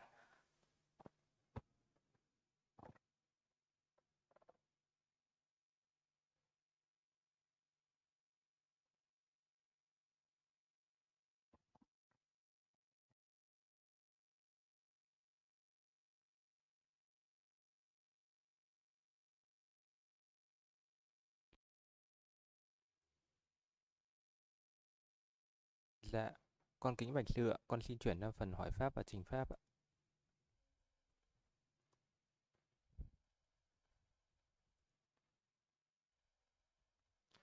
Con thưa sư, con xin đọc lên câu hỏi từ hành là Pháp Thiện ạ. Con xin cung kính bạch sư, xin sư cho con hỏi cách thức cá bí dăm làm hợp luật trái cây. Trái cây khi còn nguyên vẹn cả quả và có hạt thì phải làm cá bí dăm cho hợp luật. Vậy trái cây cư sĩ đã cắt ra thành nhiều miếng đã chuẩn bị sẵn. Các miếng trái cây này vẫn còn hạt thì khi dâng lên cho chư tăng có cần làm cá bí dăm cho hợp luật nữa hay không? Có vị nói rằng khi trái cây đã cắt ra thì tức làm đã làm hủy hoại sự sống của quả đó rồi nên khi dâng lên chư tăng không cần làm cá bí dăm nữa. Như vậy có đúng không ạ? Tiếp đó là khi một trái cây còn hạt và nguyên vẹn thì có thể ăn mà không cần làm cá bí dăm, miễn là ăn và bỏ hạt ra không làm hư hỏng hạt thì có được không ạ? Con xin kính tri ân sư ạ. Thì uh, cắp bí dăm ở đây là phải làm trước mặt cái vị tỳ kheo đó thì nó mới hợp. Uh, còn nếu như mình làm nhưng nó không có diễn ra trước mặt một cái vị tỳ kheo ấy cho nên nó không hợp. Dù cái người cư sĩ có cắt những cái trái cây đó ra rồi thành từng mảnh nhưng những cái hạt nó vẫn còn ở trong những cái miếng ấy thì khi dâng đến một vị tỳ kheo vị ấy vẫn phải cắt bí dăm lại là chỉ là làm cho nó hợp pháp đã. Đó là hủy hoại uh, cái hạt giống ở trong những cái miếng trái cây đó. Nên là dù có cắt ra rồi khi dâng các sư thì vẫn phải làm các bí dăm cho nó hợp pháp nạ chứ không không phải là mình đã cắt ra rồi mà được mà mình phải vì mình phải làm cái việc đó ở trước uh, mặt một vị tỳ kheo hoặc là nếu như có một cái người mang cả một cái rổ trái cây đấy chỉ cần cắt bí dăm một lần là được à, còn nếu mình cắt ra thành từng miếng à, rồi thì mình phải cắt bí dăm lần lượt à, chứ không được bỏ qua còn trong một cái à, quả ấy nó có những cái hạt trái cây ví dụ như là có những cái hạt như trong quả xoài ấy, nó có cái hạt nó rất là cứng một cái người người ta không thể cắn được ấy. thì uh, cái đấy thì khi cái vị đó ăn thì bỏ ra thì được nhưng là vị đó không cắn vỡ cái hạt đấy thì là không phạm vị đó chỉ phạm khi nào, vị đó cắn vỡ cái hạt giống đấy thôi. Nhưng mà có những cái hạt nó rất là dễ vỡ, như là trong cái hạt dưa hấu, nó rất là giòn. Nếu như mà một vị đấy nghĩ rằng là ta sẽ ăn cái hạt dưa hấu này, khi nào có cái hạt nào đó ta sẽ bỏ ra, thì vị đó sẽ không làm được việc đó, cho nên nó sẽ bị phạm giới. Nên nó còn tùy từng hạt. Có hạt thì cái, có tùy từng cái trái cây, có trái cây mình có uh, thể là làm như thế được có trái cây mình không làm được thì tốt nhất nên cứ cái trái cây nào nó có hạt thì đều nên cắt tí răm cho nó hợp bát Dạ, con thưa sư, con xin đọc lên câu hỏi từ hành là hạnh tuệ ạ. Dạ, con xin đảnh lễ sư, bạch sư, tứ thiền bát định và tứ thiền là hai hay là một ạ? Và tổng cộng có bát thiền hay chỉ tứ thiền thôi ạ? Tứ thiền bát định là nói đến các tầng thiền sắc giới và vô sắc giới. Ví dụ như là một cái người vào à, à, bốn tầng thiền sắc giới và bốn tầng thiền vô sắc giới ờ, thì có gọi là tứ thiền bát định. Còn tứ thiền thì ờ, chỉ nói đến tứ thiền sắc giới mà thôi như một người mà thực hành thiền hơi thở, vị đấy chỉ thành tựu đến tứ thiền sắc giới thôi đến sơ nhị tam tứ thiền chứ cái thiền hơi thở nó không thể vượt lên thành cái thiền vô sắc được còn một cái vị mà thực hành các biến xứ ca xin đá thì mới vượt lên các cái tầng thiền vô sắc thì vị ấy sẽ thực hành tứ thiền bát định. Thì hai cái pháp thiền này là như thế đó là tứ thiền sắc giới và tứ thiền vô sắc giới nên gọi là tứ thiền bát định. Còn khi chỉ nói đến tứ thiền sắc giới thôi thì ờ, mới nói đến tứ thiền. Hai cái đấy là là hai cái, cái pháp khác nhau. Còn gì nữa? Dạ, con thưa sư, con xin đọc câu hỏi tiếp theo từ hành giả hạnh tuệ. Con thưa sư, Bồ Tát giới là Đức Phật chế định hay là các vị trưởng não ạ? Bồ Tát giới, tức là giới của Bồ Tát giới của Bồ Tát thì là chỉ có bên ờ, Phật giáo phát triển mới có cái thọ giới Bồ Tát. À, Bồ Tát còn bát quan trai giới chỉ có trong ờ, Đức Phật chỉ ờ, chỉ ờ, chỉ dạy về bắt quan trai giới đối với Phật tử tại gia thôi chứ không có dạy Bồ Tát giới đối với Phật tử tại gia. Là bên Phật giáo phát triển thì mới có Bồ Tát mới thọ Bồ Tát giới mới có ha, Bồ Tát giới.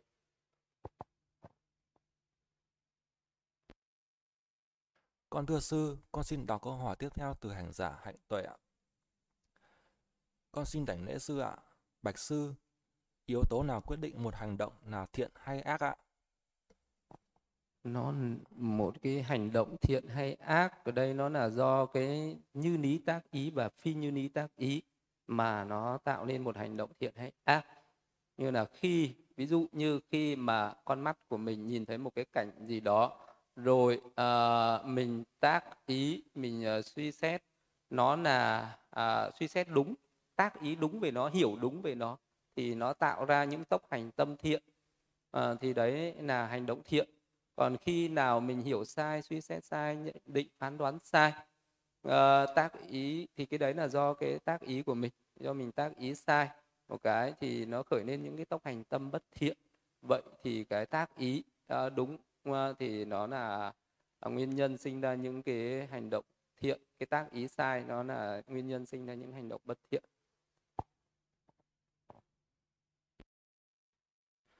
Dạ, con thưa sư, con xin đọc câu hỏi tiếp theo từ hành giả hạnh tuệ. Con xin đảnh lễ sư ạ. Bạch sư, xin sư chỉ dạy cho con về lộ trình học pháp. Học, học, xin sư, con xin phép đọc lại ạ. Xin sư chỉ dạy cho con về lộ trình học Pháp, học từ cơ bản tới nâng cao ạ. Con xin tri ân sư và ban tổ chức ạ. Học Pháp từ cơ bản đến nâng cao thì học Pháp thì uh, cái này nó còn tùy từng người. Uh, mình học Pháp gì trước cũng được hết, học kinh trước, uh, rồi học uh, đến luật, rồi học đến luận sau. Hoặc là mình học uh, luật trước rồi học kinh, học luận sau. Hoặc học luận trước rồi học kinh, học luật sau đều được hết là trong pháp của Phật thì uh, mình học cái gì trước cái gì sau cũng được hết Ờ, à, như mình cứ học tuần tự đó là kinh luật luận. Học kinh trước thì học luật thì học luận sau. Vậy thì nó là tuần tự. Nhưng mà với một cái người uh, sơ cơ mà bắt đầu vào học Phật pháp như là một cái người mà bước chân vào uh, vào xuất gia chẳng hạn người bắt đầu bước chân vào cái con đường thiền gia ấy, xuất gia học đạo ấy thì uh, cần phải có cái sự học một cách tuần tự ấy. thì đầu tiên là bị đấy học những cái luật nghi của cái người sơ cơ uh, của cái người uh, của sa di tức là vị ấy phải nắm được những cái luật nghi phép tắc của sa di rồi thì vị ấy hiểu được những cái bài kinh tụng hàng ngày.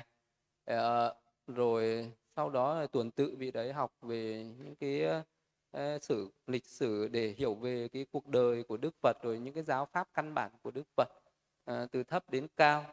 Uh, rồi tuần tự. Sau đó thì vị đấy cũng sẽ học đến về từ về các cái bộ kinh kinh trung bộ kinh trường bộ kinh tăng chi bộ tiểu bộ uh, tương ưng bộ thì cũng học lần lượt như vậy. Rồi học đến các cái đại về các cái bộ luật rồi học đến các cái bộ luận vi diệu pháp. Nhưng tùy theo cái khả năng của từng người vì đấy có thể học ít hay học nhiều học thấp hay học cao tùy theo khả năng năng lực trí tuệ của mỗi người khác nhau. À, vị nào mà à, có thể học hết được cả tam tạng kinh thì càng tốt không thì bị ấy học theo nối nghiên cứu ờ, học ờ, để nắm được những cái ý chính. Có những vị thì học ờ, thuộc lòng. À, cái việc à, pháp học là như thế thì tùy theo khả năng của mỗi người. Mỗi một cái môi trường mỗi một vị thầy có cái kinh nghiệm có cái sự uh, hướng dẫn có cái cách giảng dạy uh, khác nhau. Hay là mỗi ở một cái ngôi trường Phật pháp có cái cách truyền thụ truyền đạt và cái cách uh, thuyết giảng giảng dạy và cái dạy học khác nhau.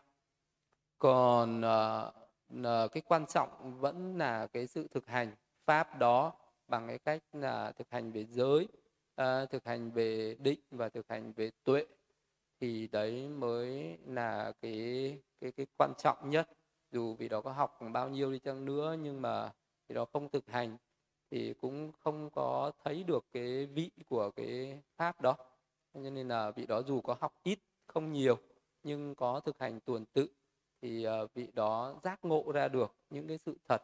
Thì cái trí tuệ giác ngộ ra đấy nó mới quan trọng. Cái trí tuệ mà vị đấy giác ngộ các sự thật thì mới đi đến chấm dứt khổ đau được phải đề cao về, về pháp hành ừ, hơn là pháp học.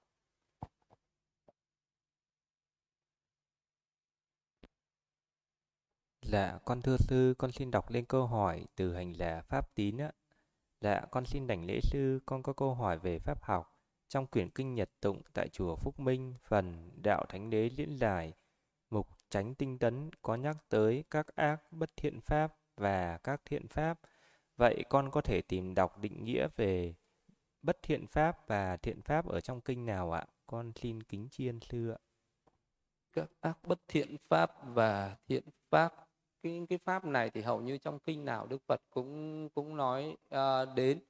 Uh, có thể đọc tất cả các kinh thì uh, sẽ đều thấy được đó là những cái pháp gì là thiện pháp gì là bất thiện.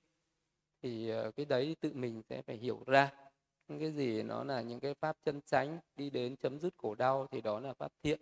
Những cái gì mà là những cái pháp nó làm tăng trưởng cái phiền não vô minh tham ái chấp thủ để tăng trưởng khổ đau lên thì đó là cái pháp bất thiện thì mình cần phải tránh. Thì uh, trong pháp đức phật chỉ dạy ờ, mình uh, uh, tránh được những cái pháp bất thiện và thành tựu được những cái thiện pháp. Uh, thì tất cả các kinh điển uh, đều hướng đến là đoạn trừ những cái bất thiện mà thành tựu cái thiện mà thôi. Thế thì kinh nào cũng đều có hết. Nên là cứ đọc trong kinh tất cả các kinh đều mang một cái, ờ, cái, tính chung đó là loại bỏ cái bất thiện và viên mãn cái thiện thôi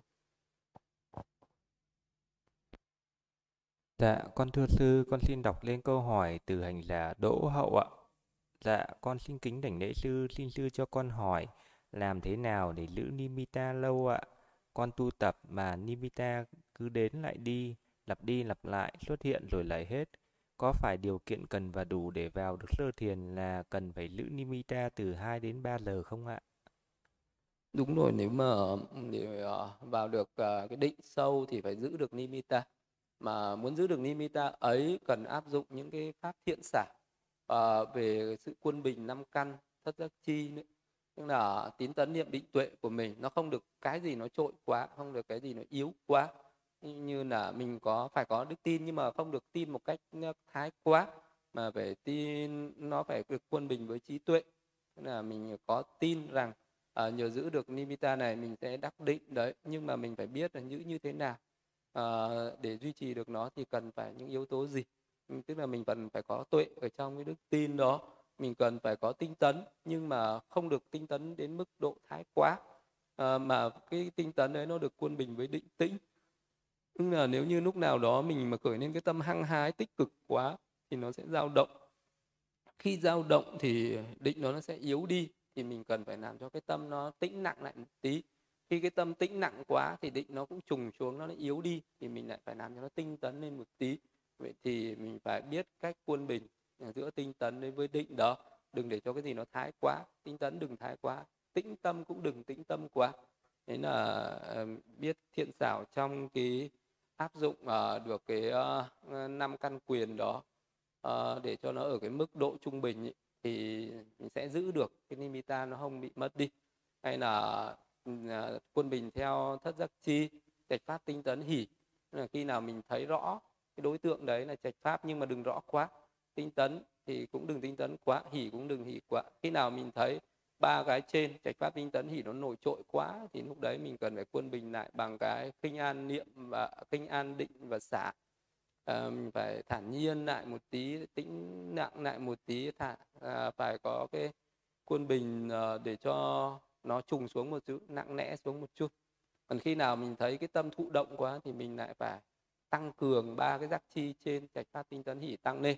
Khi nào ba cái đấy nó mạnh quá thì mình lại phải à, hướng đến ba cái tác chi dưới. Đó là à, cái kinh an định và xả. Đấy là biết cách quân bình như vậy có nghĩa là đừng cho cái gì nó quá nổi trội đừng cho cái yếu tố gì nó trở nên quá là mạnh. Thì mới giữ được cái nimitta nó đều đều liên tục mà nó không bị mờ đi. Như có những người thì khi mà xuất hiện một cái mình chú tâm quá mạnh thích thú quá nên mình chăm chú quá cho nên nó rực lên một lúc ấy, mờ đi mất còn nếu như một cái người khi mình thấy nó xuất hiện mình cứ thản nhiên bình thường tự nhiên à, không có co rút lại mà mình cũng không có tiến đến hấp tấp nên là mình hấp tấp mình tiến đến thì nó cũng sẽ bị tan đi. Mà mình sợ quá mình không dám hướng đến thì nó cũng tan đi. Đấy là cái mà mình cần phải biết cách giữ gìn đó là thản nhiên tự tại cứ để cho nó xuất hiện tự nhiên. À, mình không được à, à, chú tâm vào nó ngay tức thì mình cũng không được uh, hướng tâm sang cái khác tức là mình không được nản tránh nó thì có biết cách duy trì như vậy thì nimitta mới liên tục. Mà khi nimitta có liên tục thì định mới phát triển. Và khi nào mình có thể duy trì cái nimitta liên tục hai ba bốn tiếng liền không gián đoạn thì lúc đấy mình mới có cơ hội mình mới có khả năng mà tiến được vào các cái định cao hơn như là cận định hay là an chỉ định được.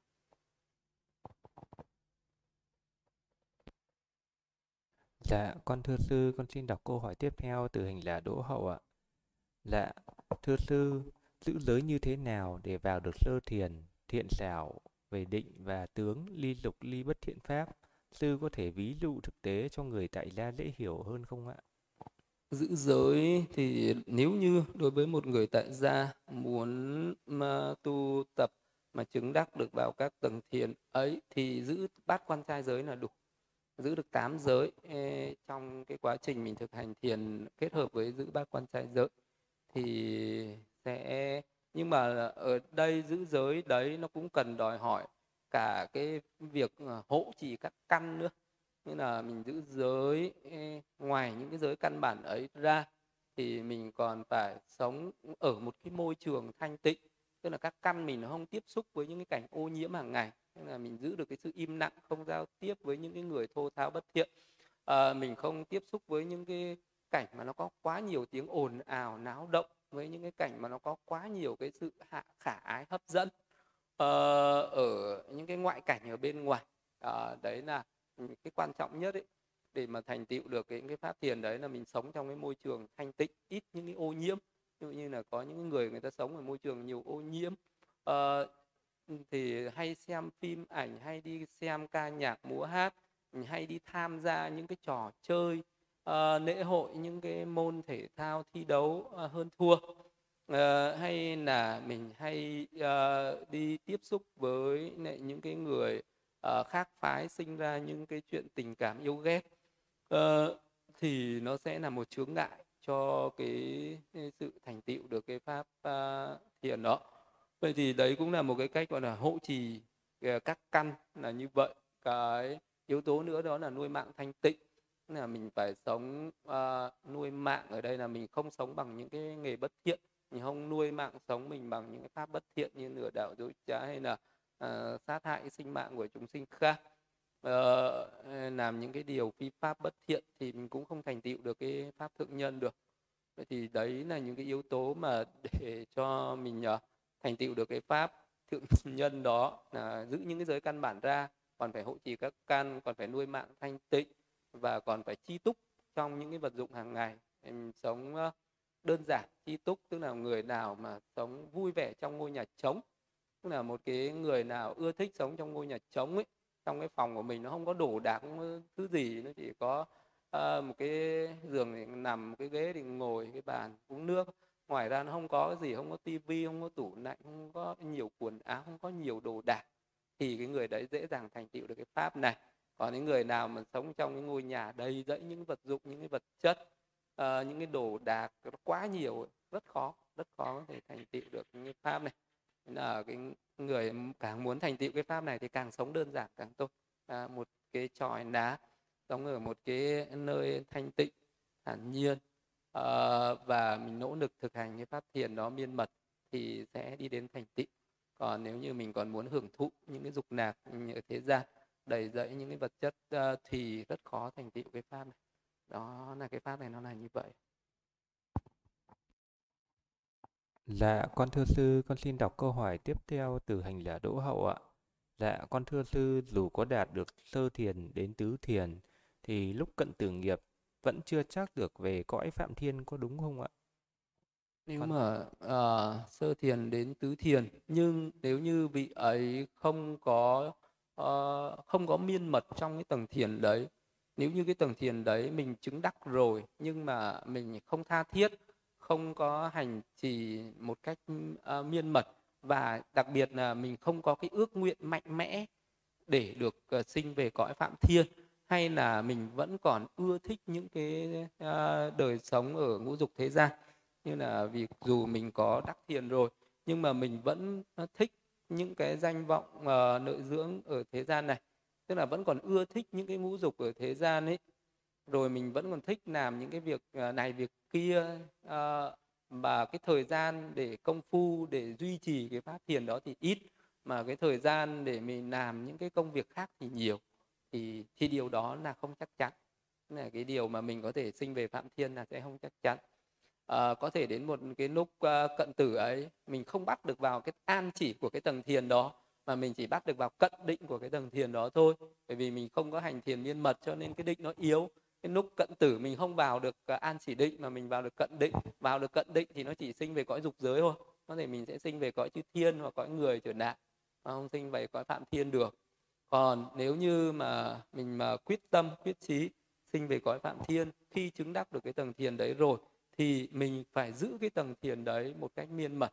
Chú ở trong cái tầng thiền đấy một cách miên mật, không gián đoạn ngày nào cũng phải chú ở trong đó ờ, không được bỏ một ngày nào hết ờ, và dành rất nhiều thời gian để chú trên một cái tầng thiền đó uh, cho nó thâm sâu mạnh mẽ thiện xả nhập thiền suốt thiền bất cứ lúc nào bất cứ ở đâu bất cứ khoảnh khắc nào cũng được. Khi một cái người có cái sự thiện xảo như vậy thì uh, đến lúc cận tử vị ấy mới mới vào được cái an chỉ định của tầng thiền đấy và mới chắc chắn sinh về cõi phạm thiên được. Còn nếu mình không đạt được những cái thiện xảo ấy thì không đảm bảo không chắc chắn được. Dạ, con thưa sư, con xin đọc đến câu hỏi từ hành là thiện hạnh ạ. Dạ, con bạch sư, thi sư cho con trình phép ạ. Mỗi tháng con muốn thọ 4 ngày bắt quan trai giới, nhưng con không đến nơi có chư tăng để xin thọ giới được. Chỉ trong tâm con xin thầm và đọc ân đức Phật, ân đức Pháp, ân đức Tăng và con đọc thầm xin tám giới. Con thưa sư như thế có được không ạ? Con xin kính chiên sư ạ. có thể được thọ tám giới tự mình thọ vẫn được Ờ, và mình giữ gìn cái tam giới đấy mới quan trọng. Cái quan trọng là mình giữ giới, còn à, thọ giới trước một vị khác cũng được mà tự mình thọ cũng vẫn được. Con thưa sư, con xin đọc lên câu hỏi từ hành là, liệu tâm ạ? Dạ con kính đảnh lễ sư, xin sư cho con hỏi con nên làm như thế nào khi có người khác chê bai về ngoại hình ạ? Khi đó con cảm thấy buồn và quan sát thấy có sự sân có tâm sân khởi lên ạ. Con xin kính chiên sư ạ nếu như ở mình à, không hiểu về cái thân này thì có thể mình sẽ buồn. Nếu như uh, mình tuệ quán được cái niệm về cái sự chết về xác chết hoặc quán về ba hai thể chuộc ấy, thì mình sẽ không không còn cái khái niệm đẹp xấu nữa. Uh, một là mình thực hành ừ, thuần thục viên mãn được cái pháp quán ba hai thể trược tóc lông móng răng da thịt gân xương tủy thận tim gan đàn ách của ruột màng này mụn phân mật đà mủ máu mồ hôi nước mắt nước miếng nước mũi nước cấp xương nước tiểu mà mình tuệ quán được uh, rõ ràng như thế bên trong mình và người khác cũng đều là ba hai thể trược đó. Uh, quán tuệ chi như thật được hai là quán về cái xác chết sự chết. Đầu tiên mình quán một cái xác chết bên ngoài nó là xác chết xác chết sau đó mình quán cái thân mình là cái xác chết. Uh, sau đó mình quán tất cả mọi người cũng là những xác chết. Uh, mình quán uh, cái xác chết bên ngoài xong là mình quán chắc chắn ta sẽ chết chết chết. Rồi mình tưởng tượng cái thân mình giống như xác chết ấy, rồi sau đó mình quán tất cả mọi người khác chắc chắn họ sẽ chết chết chết chết chết. Rồi mình thấy ai cũng như những cái xác chết ấy cũng, cũng giỏi bỏ hôi tay như nhau như vậy. Thì lúc đấy đấy là có hai cái cách quán như vậy. À, một là quán ba hai tỷ trược bên trong mình và tất cả mọi người khác. Hai là quán cái sự chết trên mình cũng như tất cả mọi người khác. Thì lúc đấy cái, cái, cái tưởng của mình nó sẽ bình đẳng như nhau ai cũng như ai hết không ai đẹp không ai xấu. Ai cũng là cái xác hôi thối này. Thì uh, lúc đấy ai người ta có chê mình cũng không bị buồn nữa bởi vì mình thấy họ ngu họ mới chê. Uh, còn đến người trí thì không bao giờ chê. Người uh, người ngu thì người ta chỉ thấy được cái bên ngoài người ta không thấy được cái bên trong à, người ta chê uh, người khác mà người ta không biết trong bụng người ta cũng đầy phân nước tiểu. Uh, người ta chê người khác là à, là xấu mà người ta không biết, trong họ còn đầy những con run sán giỏi bọ ờ, còn ghê gớm hơn. Thì ờ, lúc đấy mình thấy cái người chê đấy mới người đáng thương, người chê đấy mới là người ngu si. Còn cái người bị chê lại là người trí cho nên là không buồn. Tại mình chưa đủ trí tuệ nên là mình buồn. Thế nên là phải thực hành những cái pháp tuệ quán đấy cho nó thâm sâu mạnh mẽ lên. Thì sau này ai nói gì mình cũng không bị buồn nữa. Không còn sống, không còn chấp vào cái ngoại hình nữa.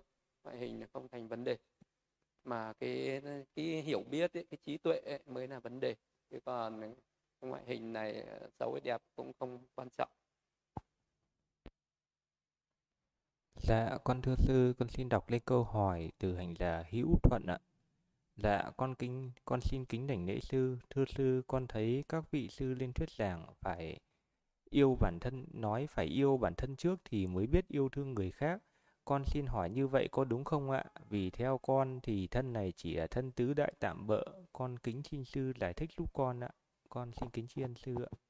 Theo một cái pháp tục đế ở thế gian thì uh, người ta yêu ở đây thì nó có hai cái ý nghĩa một là yêu với cái tâm từ ái hai là yêu với cái tâm tham ái nếu như ở một cái vị mà vị ấy không hề biết đến cái pháp uh, thế nào là uh, vị ấy nói cái chữ yêu đấy theo cái nghĩa là cái tình cảm gắn bó yêu thương uh, giữa con người với con người giống như người thế gian. Người ta cứ dạy nhau là phải yêu nhau uh, yêu thương nhau. Thì uh, nó có là một cái tình yêu về luyến ái ấy, uh, thì nó sâu nặng lắm. À, còn cái tình yêu về cái lòng từ ái đó là thương người như thể thương thân ấy. Hay là trong cái tư tưởng của đức phật thì cũng là dạy về cái cái pháp gọi là pháp về từ từ từ bi hỷ xả đối với mình và đối với người thì đúng là vị ấy trước khi rải tâm từ cho người khác phải rải tâm từ cho mình đầu tiên. Ví dụ như vị ấy tác ý rằng cầu mong cho tôi được an vui hạnh phúc. À, rồi vị ấy hiểu được cái điều mong muốn cho mình an vui hạnh phúc như thế nào thì sau đó mình mới cầu mong cho họ được an vui hạnh phúc cầu mong cho những người hiền thiện này cầu mong cho thế gian này cầu mong cho tất cả chúng sinh uh, ở trên ờ, cao dưới thấp này ở khắp mười phương hướng này được an vui hạnh phúc. Thì cái đấy cái cái câu nói đấy cũng có thể đúng trên cái khía cạnh đó. Trên cái khía cạnh của một cái người đang muốn phát triển cái cái pháp uh, từ tâm uh, cái tâm từ bi hỷ xả thì đấy cũng chỉ là một cái pháp tục đế thôi. Đấy là một cái pháp để tăng trưởng cái lòng từ bi bác ái lên thì thì đúng theo cái nghĩa đấy thì đúng.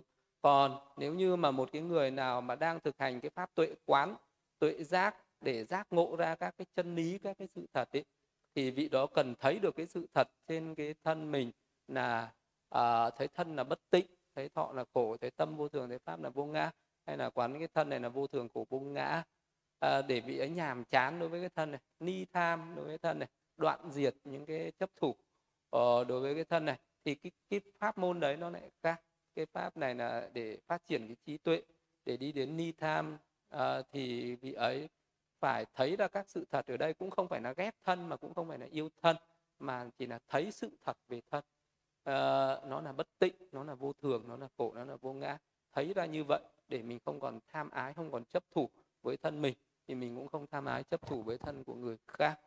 Thì ở cái khía cạnh đấy cái ý nghĩa ấy cái pháp môn ấy nó lại là một cái pháp khác. Còn cái yêu thân mình và yêu thân người thì nó lại là một cái pháp khác. Ờ, nó cũng là hai pháp đều đi đến ờ, cái sự uh, cao thượng cả nhưng mà cái pháp mà dạy về tâm từ bi hỷ giả đấy là cái pháp tục đế. Còn cái pháp dạy mình tuệ quán ra được cái sự thật về cái thân này để đi đến nhàm chán ni tham ấy thì đấy là cái pháp chân đế. Để, uh, để đi đến niết bàn hai cái pháp đấy cũng đều đức phật đều dạy cả. Nên là đức phật dạy cả pháp về tục đế và chân đế mà. Đều là pháp của phật hết. Dạ, con thưa sư, con xin đọc lên câu hỏi từ hành giả Pháp Thiện ạ. Dạ, con kính bạch sư, xin sư cho con hỏi trong luật phân tích giới tỷ khiu mục tội Pachi, Pakitiya ưng đối trị, mục chỉ có cặp vợ chồng có giới quy định là vị tỷ khiu nào sau khi đi vào gia đình chỉ có cặp vợ chồng rồi ngồi xuống thì phạm à, uh, Pachitiya ưng đối trị con xin hỏi nếu vị tỳ khưu đó về gia đình cha mẹ của mình mà gia đình chỉ có hai người là cha và mẹ của mình thôi thì có phạm giới không ạ? Nếu như ờ, vị tỷ kheo ấy đi vào trong một cái gia đình mà chỉ có một cặp vợ chồng vì đó ngồi xuống thì sẽ phạm cái pháp tương đối trị ừ, thì đấy là một cái pháp mà Đức Phật dạy như thế để cho những cái vị tỳ kheo ấy không có đường đột đi vào trong xóm nàng. À, để đi vào trong những cái ngôi nhà khác chỉ có những cái cặp vợ chồng như vậy. À, nó có thể sinh ra những cái hiểu lầm nhưng mà khi về cái ngôi nhà của mình ấy, về cái ngôi nhà của là cha mẹ mình thì cha mẹ mình thì ở đây trong cái trường hợp này thì nó sẽ khác.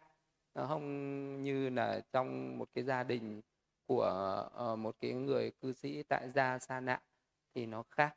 Còn là khi mà một cái người uh, đó về trong cái gia đình nhà mình thì những cái người cha mẹ mình sẽ nó sẽ khác và có thể nó sẽ không nằm ở trong cái quy định này. Uh, trong cái cái cái cái giới này được. Còn tùy theo cái ứng xử của cái vị đó nữa. Thì đó còn phải ứng xử nó như thế nào ứng xử nó có phù hợp hay không phù hợp. Ờ, nói chung là cái cái pháp này nó còn tùy tùy theo từng trường hợp. Nên nó không có thể giảng giải một cái cách ờ, cố định được. Dạ, dạ, con thưa sư, con xin đọc lên câu hỏi từ hành giả Doãn Hoàn ạ. Dạ, thưa sư, con có một vài câu hỏi mong sư hoan hỷ giải đáp ạ. Thưa sư, xin sư giải thích phân biệt giúp con giữa chư thiên Naga và loài Naga bằng xanh với ạ. Tuổi thọ của cõi tứ thiên vương là 50 năm hay là 500 ạ? Bởi có nhiều nguồn nói là 500 năm nhưng bản lịch của thầy Minh Châu thì nêu là 50 năm ạ. Cõi tứ thiên vương thì có tuổi thọ một ngày một đêm bằng 50 năm ở cõi nhân gian và các tuổi thọ của các vị ấy bằng 500 năm ở chư thiên thì tính ra ở cái cõi người là bằng 9 triệu năm ở cõi nhân loại. Thì cái cõi tứ thiên vương đấy sẽ bao gồm các vị chư thiên ở trên hư không chư thiên trên mặt đất các vị thần cây thần sông thần núi thần uh, la ga uh, kiêu bàn trà dạ xoa giác kha các cái vị diêm vương cai quản ở địa ngục và các cái uh, vị uh, dạ xoa các chim xí điểu của vương rất rất nhiều loại chủng loại khác nhau vô số loại khác nhau. Thì trong đó ngay cái loài rồng naga cũng rất nhiều loài rồi. À, naga hóa sinh naga từ trứng sinh naga từ thấp sinh naga từ thai sinh. À, rồi các loài chim xí điểu cũng vậy hóa sinh thai sinh à, noãn sinh đều có hết.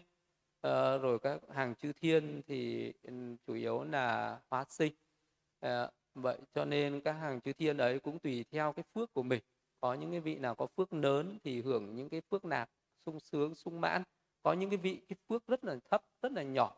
À, các vị ấy làm các vị chư thiên không có nâu đài sống về nương nhờ vào cây cối sống về nương nhờ vào những cái ngôi nhà của những cái người dân người ta dựng nên. Vị ấy ngự ở đấy chú ở đấy rồi những cái thức ăn nó cũng vận. À, có những vị thì luôn luôn có những cái thiên thực mỹ miều cao thượng nhưng mà cũng có những vị phải ăn những cái thức ăn nó rất là khổ sở như phải bắt những cái chúng sinh khác để ăn. Như là chim sĩ điểu phải bắt rồng naga để ăn thịt rồng naga để bắt ất nhái để ăn thịt. Ờ, rồi có một số dạ xoa thì xuống địa ngục để bắt những chúng sinh ở dưới địa ngục để ăn thịt hay đôi khi phải biến thành uh, xài lang. Uh, hoặc là các cái loài diều hâu xuống địa ngục để ăn thịt những chúng sinh dưới đó. Uh, thì uh, các hạng chư thiên ở coi tứ thiên vương này rất là đa dạng rất nhiều chủng loại có thiện có ác có uh, có những cái vị có hình tướng đẹp có vị hình tướng xấu có vị tuổi thọ dài có vị tuổi thọ ngắn. Uh, và đấy là cái hàng chư thiên ở cõi tứ thiên vương rất gần gũi con người nhưng rất đa dạng như vậy đó. Ờ, phải tìm hiểu uh, vì này rất là dài nên đọc ở trong chú giải người vào cõi uh, thì sẽ hiểu sâu hơn. Dạ, con thưa sư, con xin đọc lên câu hỏi tiếp theo từ hành giả Loãn Hoàn ạ. Dạ, con thưa sư, đối với các chuyện tiền thân trong kinh tiểu bộ, có những mẫu chuyện Bồ Tát sinh ra làm loài bàng xanh không thể phủ nhận là Bồ Tát tránh đẳng giác luôn là vị có trí tuệ và có những điều rất đặc biệt và phi thường. Nhưng việc sinh ra trong loài bàng xanh lại luôn nói chuyện với gia chủ, đôi khi còn lạy hội chúng con người lữ giới thì liệu có hợp lý không ạ? Con xin sư cho ý kiến ạ. Đúng là một vị Bồ Tát khi được thọ ký rồi, tức là vị ấy đã tạo các ba la mật rất nhiều đời, nhiều kiếp, nhiều a tăng kỳ kiếp rồi. Đôi khi một cái nghiệp bất thiện nó trổ vào cái thời điểm tục sinh vẫn vẫn tái sinh làm bằng sinh, vẫn tái sinh làm những cái chúng sinh uh, uh, khác nhau, nhưng cái trí tuệ, cái ba la mật của vị ấy đã tu tập cho nên dù sinh làm cái loài gì vị ấy cũng có một cái trí tuệ hơn người trí tuệ dù là bằng sinh nhưng trí tuệ vẫn hơn cả những con người bình thường khác. Và à, có khả năng nói được tiếng người à, một cách thông thạo có khả năng giáo dục giáo hóa dạy bảo những đạo lý những triết lý rất cao siêu cho con người. Điều đó là hoàn toàn có. À, điều đó à, chỉ có ở các vị bồ tát đã thành tựu các vị bồ tát đã được thọ ký các vị bồ tát đã rất là thâm hậu sung mãn các ba la mật. Và điều đó rất là là thường tình xảy ra. Nên những cái, cái điều trong chuyện tiền thân là hoàn toàn có thật.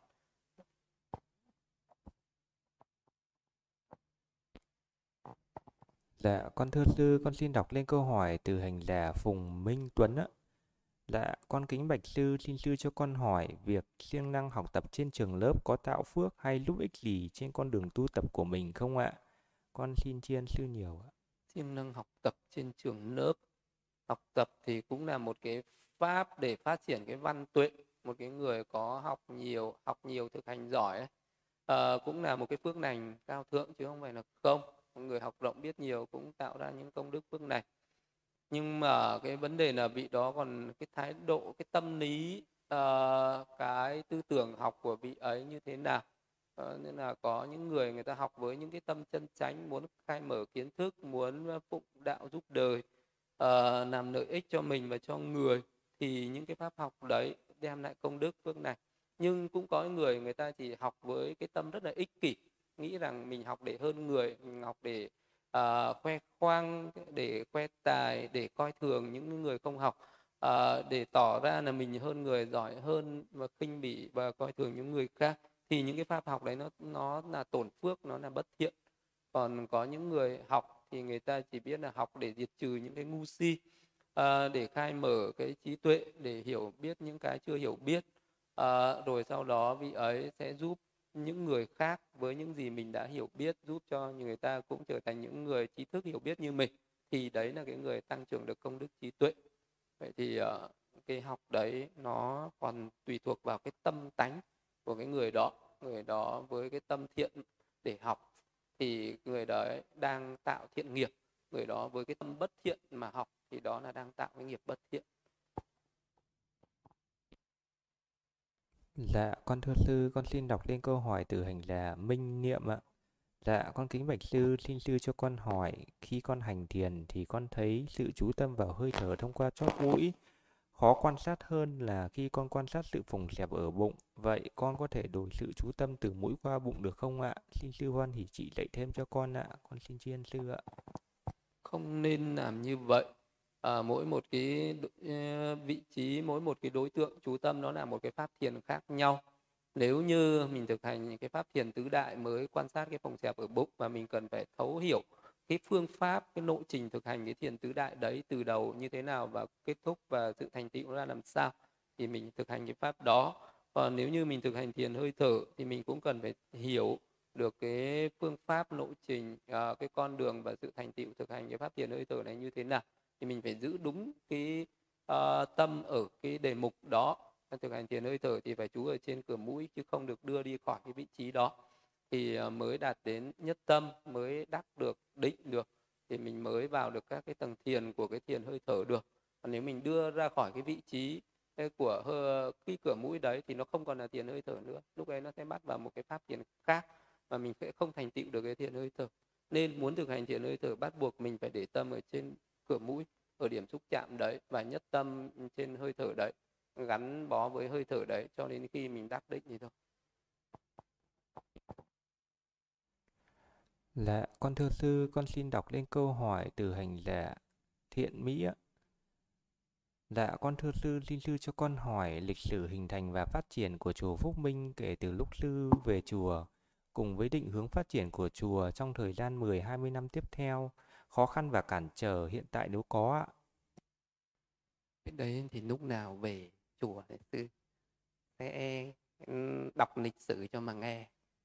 Đây dài quá không có thời gian.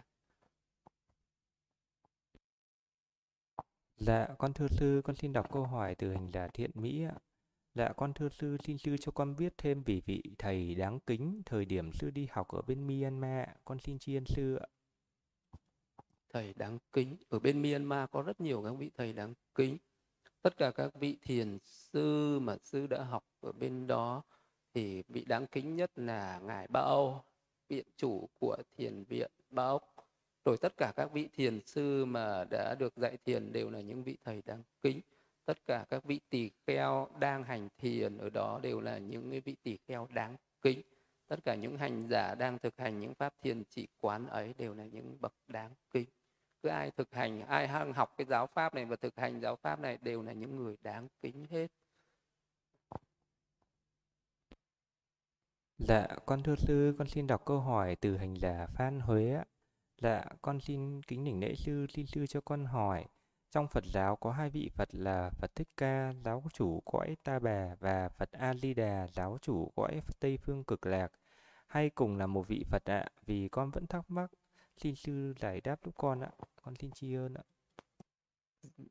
Phật thì uh, thực ra thì uh, khi mà một vị Phật ra đời thì 10.000 thế giới xung quanh không có vị Phật nào khác nếu mà theo đúng cái quan điểm truyền thống à, theo đúng như trong uh, Tam Tạng Thánh Điển thì Đức Phật chỉ nói đến 24 vị Phật ở trong quá khứ kể từ 4 A Tăng kỳ kiếp 100 ngàn đại kiếp đến bây giờ từ Đức Phật uh, Tipankara thì uh, Đức Phật Nhiên Đăng thọ ký cho Bồ Tát Sumeda uh, ờ, cho đến bây giờ. Thì là có 24 vị Phật đã trải qua.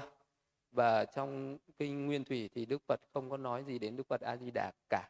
Có thể đó là mấy trăm năm sau các nhà truyền giáo và đại thừa phát triển uh, mới phát uh, sinh thêm rất rất nhiều các vị phật chứ không phải là chỉ có phật di đà không vô lượng vô số phật là được phát sinh về sau này. Còn uh, đức phật thì nói có nói đến phật quá khứ hiện tại tương lai nhưng mà giới hạn nó cũng không có quá nhiều. Và vì vậy nên là tốt nhất bây giờ mình chỉ cần ừ, tìm hiểu lịch sử của đức phật thích ca là đủ rồi. À, và cái đạo hạnh công đức trí tuệ ờ, các cái ân đức của các vị phật thì là như nhau hết. Nên mình học một vị phật là mình sẽ hiểu hết tất cả các vị phật mình kính một vị phật cũng đã là kính tất cả các vị phật rồi không cần phải đi tìm hiểu quá nhiều làm chi Dạ, con thưa sư, con xin đọc lên câu hỏi từ hành là Phương Thái ạ. Dạ, thưa sư, xin sư cho con hỏi bốn điều Đức Phật không làm được có trong kinh tạng hoặc chú là của Phật giáo Nguyên Thủy không ạ? Nếu có thì nó ở bài kinh nào ạ? Nếu không có trong kinh tạng thì những điều đấy có hợp với kinh và luật không ạ? Bốn điều mà dạ, Đức con xin đọc lên bốn điều của vị này hỏi ạ. Dạ, con thưa sư, bốn điều đó là điều số một, nhân quả không thể đổi thay, tự gieo nhân thì tự nhận quả, người khác không thể nhận thay. Điều số hai, trí tuệ không thể cho được, bất kỳ ai muốn có trí tuệ phải tự mình tu học. Điều số ba, liệu pháp không thể diễn tả được, bản thể chân thật của vũ trụ dùng ngôn ngữ không thể cắt nghĩa mà hiểu được chỉ có thể dựa vào thực chứng mà thôi. Điều thứ tư, không có duyên thì không thể độ, người không có duyên thì họ không bao giờ nghe những lời mà ta chia sẻ. Mưa trời tuy lớn cây không dễ khó mà thấm nước. Phật môn Phật môn tuy rộng khó độ người vô duyên. Đấy là bốn điều của vị hành giả này hỏi ạ. Bốn điều này là có thật, bốn điều này là chính xác, đúng. Khả năng của Đức Phật cũng không làm được bốn điều này. Có có những chỗ Đức Phật có nói nhưng chính xác bài kinh nào, đoạn kinh nào thì sư không nhớ nhưng uh, bốn điều này rất phù hợp rất đúng uh, uh, chứ không phải là không. Uh, nên những cái điều đấy là chấp nhận được. Con thưa sư con xin đọc lên câu hỏi từ hành là thu ngân ạ. Là con xin thành kính đảnh lễ sư con kính thỉnh sư chỉ dạy cho con ý nghĩa của đoạn kinh sau. Này Saliputa, ở đây ai bố thí với tâm cầu mong, bố thí với tâm không bố thí không với tâm trói buộc, bố thí không với mong cầu được chất chứa, bố thí không với ý nghĩ ta sẽ hưởng thọ này trong đời sau. Bố thí không với ý nghĩ lành thay sự bố thí, nhưng sự bố thí với ý nghĩ để trang nghiêm tâm, để trang vị tâm, lo vị ấy bố thí như vậy sau khi thân hoại mạng chung được sanh cộng chú với chư thiên ở phạm chúng thiên, và khi vị ấy nghiệp được đoạn tận, thần lực ấy, danh tiếng ấy, quyền uy quyền ấy được đoạn tận, vị ấy trở thành vị bất lai, không trở lui trạng thái này. Con hiểu ý nghĩa đoạn kinh này như sau. Nếu vị ấy bố thí để trang nghiêm tâm, trang bị tâm thì có thể trở thành vị bất lai trong tương lai. Kính mong sư chỉ dạy cho con về ý nghĩa của trang nghiêm tâm, trang bị tâm. Con xin kính thành thành kính tri ân sư ạ đây là ý muốn nói là có những người bố thí người ta muốn mong cầu hưởng thụ những cái phước lành ở thế gian, như là sống lâu mạnh khỏe, an vui, có sắc đẹp, có trí tuệ, có tài sản, có danh tiếng, có chức quyền, thì đấy là cái cách bố thí thì mong cầu rất là thông thường của người đời. Nhưng có những hạng người bố thí nhưng không mong cầu những cái điều đó, mà coi rằng những cái điều đó là tầm thường. Và vị ấy bố thí, trang nghiêm tâm, trang bị tâm ở đây là vị ấy mong rằng mình đạt được những cái tâm thượng những cái pháp thượng nhân chi kiến thủ thắng thì uh, vị ấy bố thí để diệt trừ đi cái tâm bòn sẻ. Tức là vị ấy chỉ mong rằng với cái sự bố thí này để uh, ta không còn lưu luyến đối với những cái vật bố thí để có cái tâm uh, để có cái tâm xả thí cao thượng để mình uh, tức là bố thí với cái tâm xả đi những cái tham ái đó. Ví dụ như là một cái người đi xuất gia vị ấy sẵn sàng bố thí vợ con nhà cửa à, thì cái đấy là không phải là vị đó mong cầu tôi bố thí uh, những cái này để được mong cầu cái phước này mà buông xả thì để cái tâm cái bố thí đấy với cái có cái tánh buông xả nhiều hơn. Tức là ví dụ như khi vị ấy đi xuất gia vị ấy sẽ xả bỏ tài sản uh, xả bỏ người thân xả bỏ tất cả những cái gì mình đang sở hữu vị ấy không luyến tiếc nữa. Như đức phật uh, bồ tát đi xuất gia ngài xả bỏ ngai vàng ngài giả bỏ uh, tất cả cái quyền lực địa vị của mình mà chỉ để mong cầu thành tựu được những cái pháp thượng nhân chi kiến thủ thắng xứng đáng bậc thánh thì đấy là cái cách gọi là bố thí để trang nghiêm tâm. Hay là bố thí với cái tâm buông xả như vậy chỉ vì cái mục đích đó là cầu được cái đạo giải thoát. Chính vì vậy cho nên là vị ấy ni tham cho nên là chứng được các tầng thiền. Vì bố thí không có tham ái mà cho nên chứng được các tầng thiền nên vị ấy mới có thể uh, thành tựu được các cái pháp về thiền thông đạo quả rồi chứng được sơ quả nhị quả tam quả hay tứ quả đều có thể thành tựu được hết. Thì vậy thì khi bố thí mình cứ nguyện là với cái công đức bố thí này cầu cho con được chứng ngộ niết bàn đoạn trừ tham ái chứng ngộ niết bàn trong ngày vị na thì cũng đấy cũng là một cái pháp bố thí để trang nghiêm tâm đó để làm cho tâm của mình thanh tịnh hóa đó.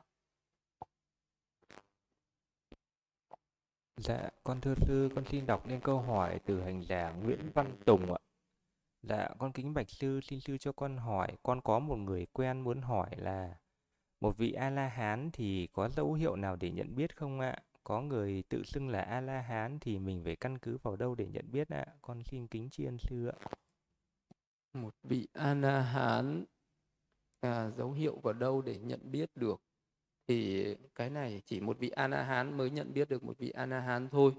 Còn một vị chưa phải A-la-hán không thể nhận biết được một vị A-la-hán được. À, vì chỉ thời Đức Phật thì Đức Phật tuyên bố đây là A La Hán vị kia là A La Hán nhưng sau khi Đức Phật nhập niết bàn rồi thì không ai tuyên bố điều đó nữa.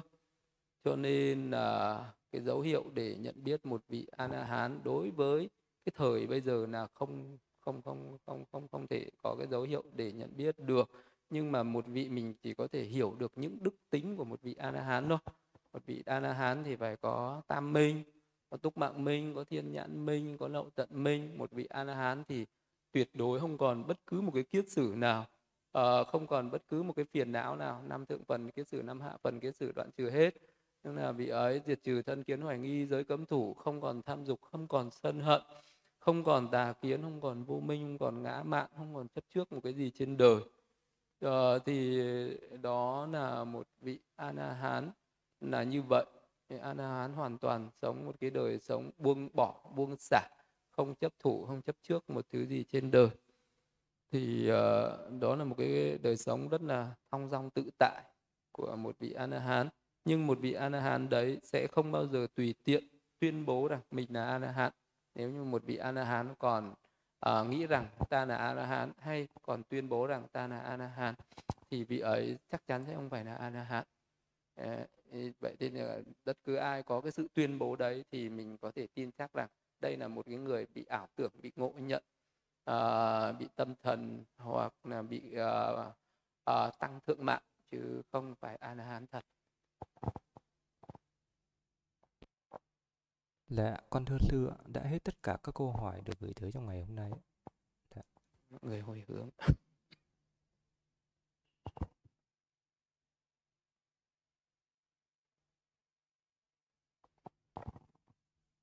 Idame punyam asawakazam vaham hotu Idame punyam nidbanasa pachajo hotu mama punya pagam sabasabsanam pachemi tesabe medamam punya pagam napantu sadu sadu sadu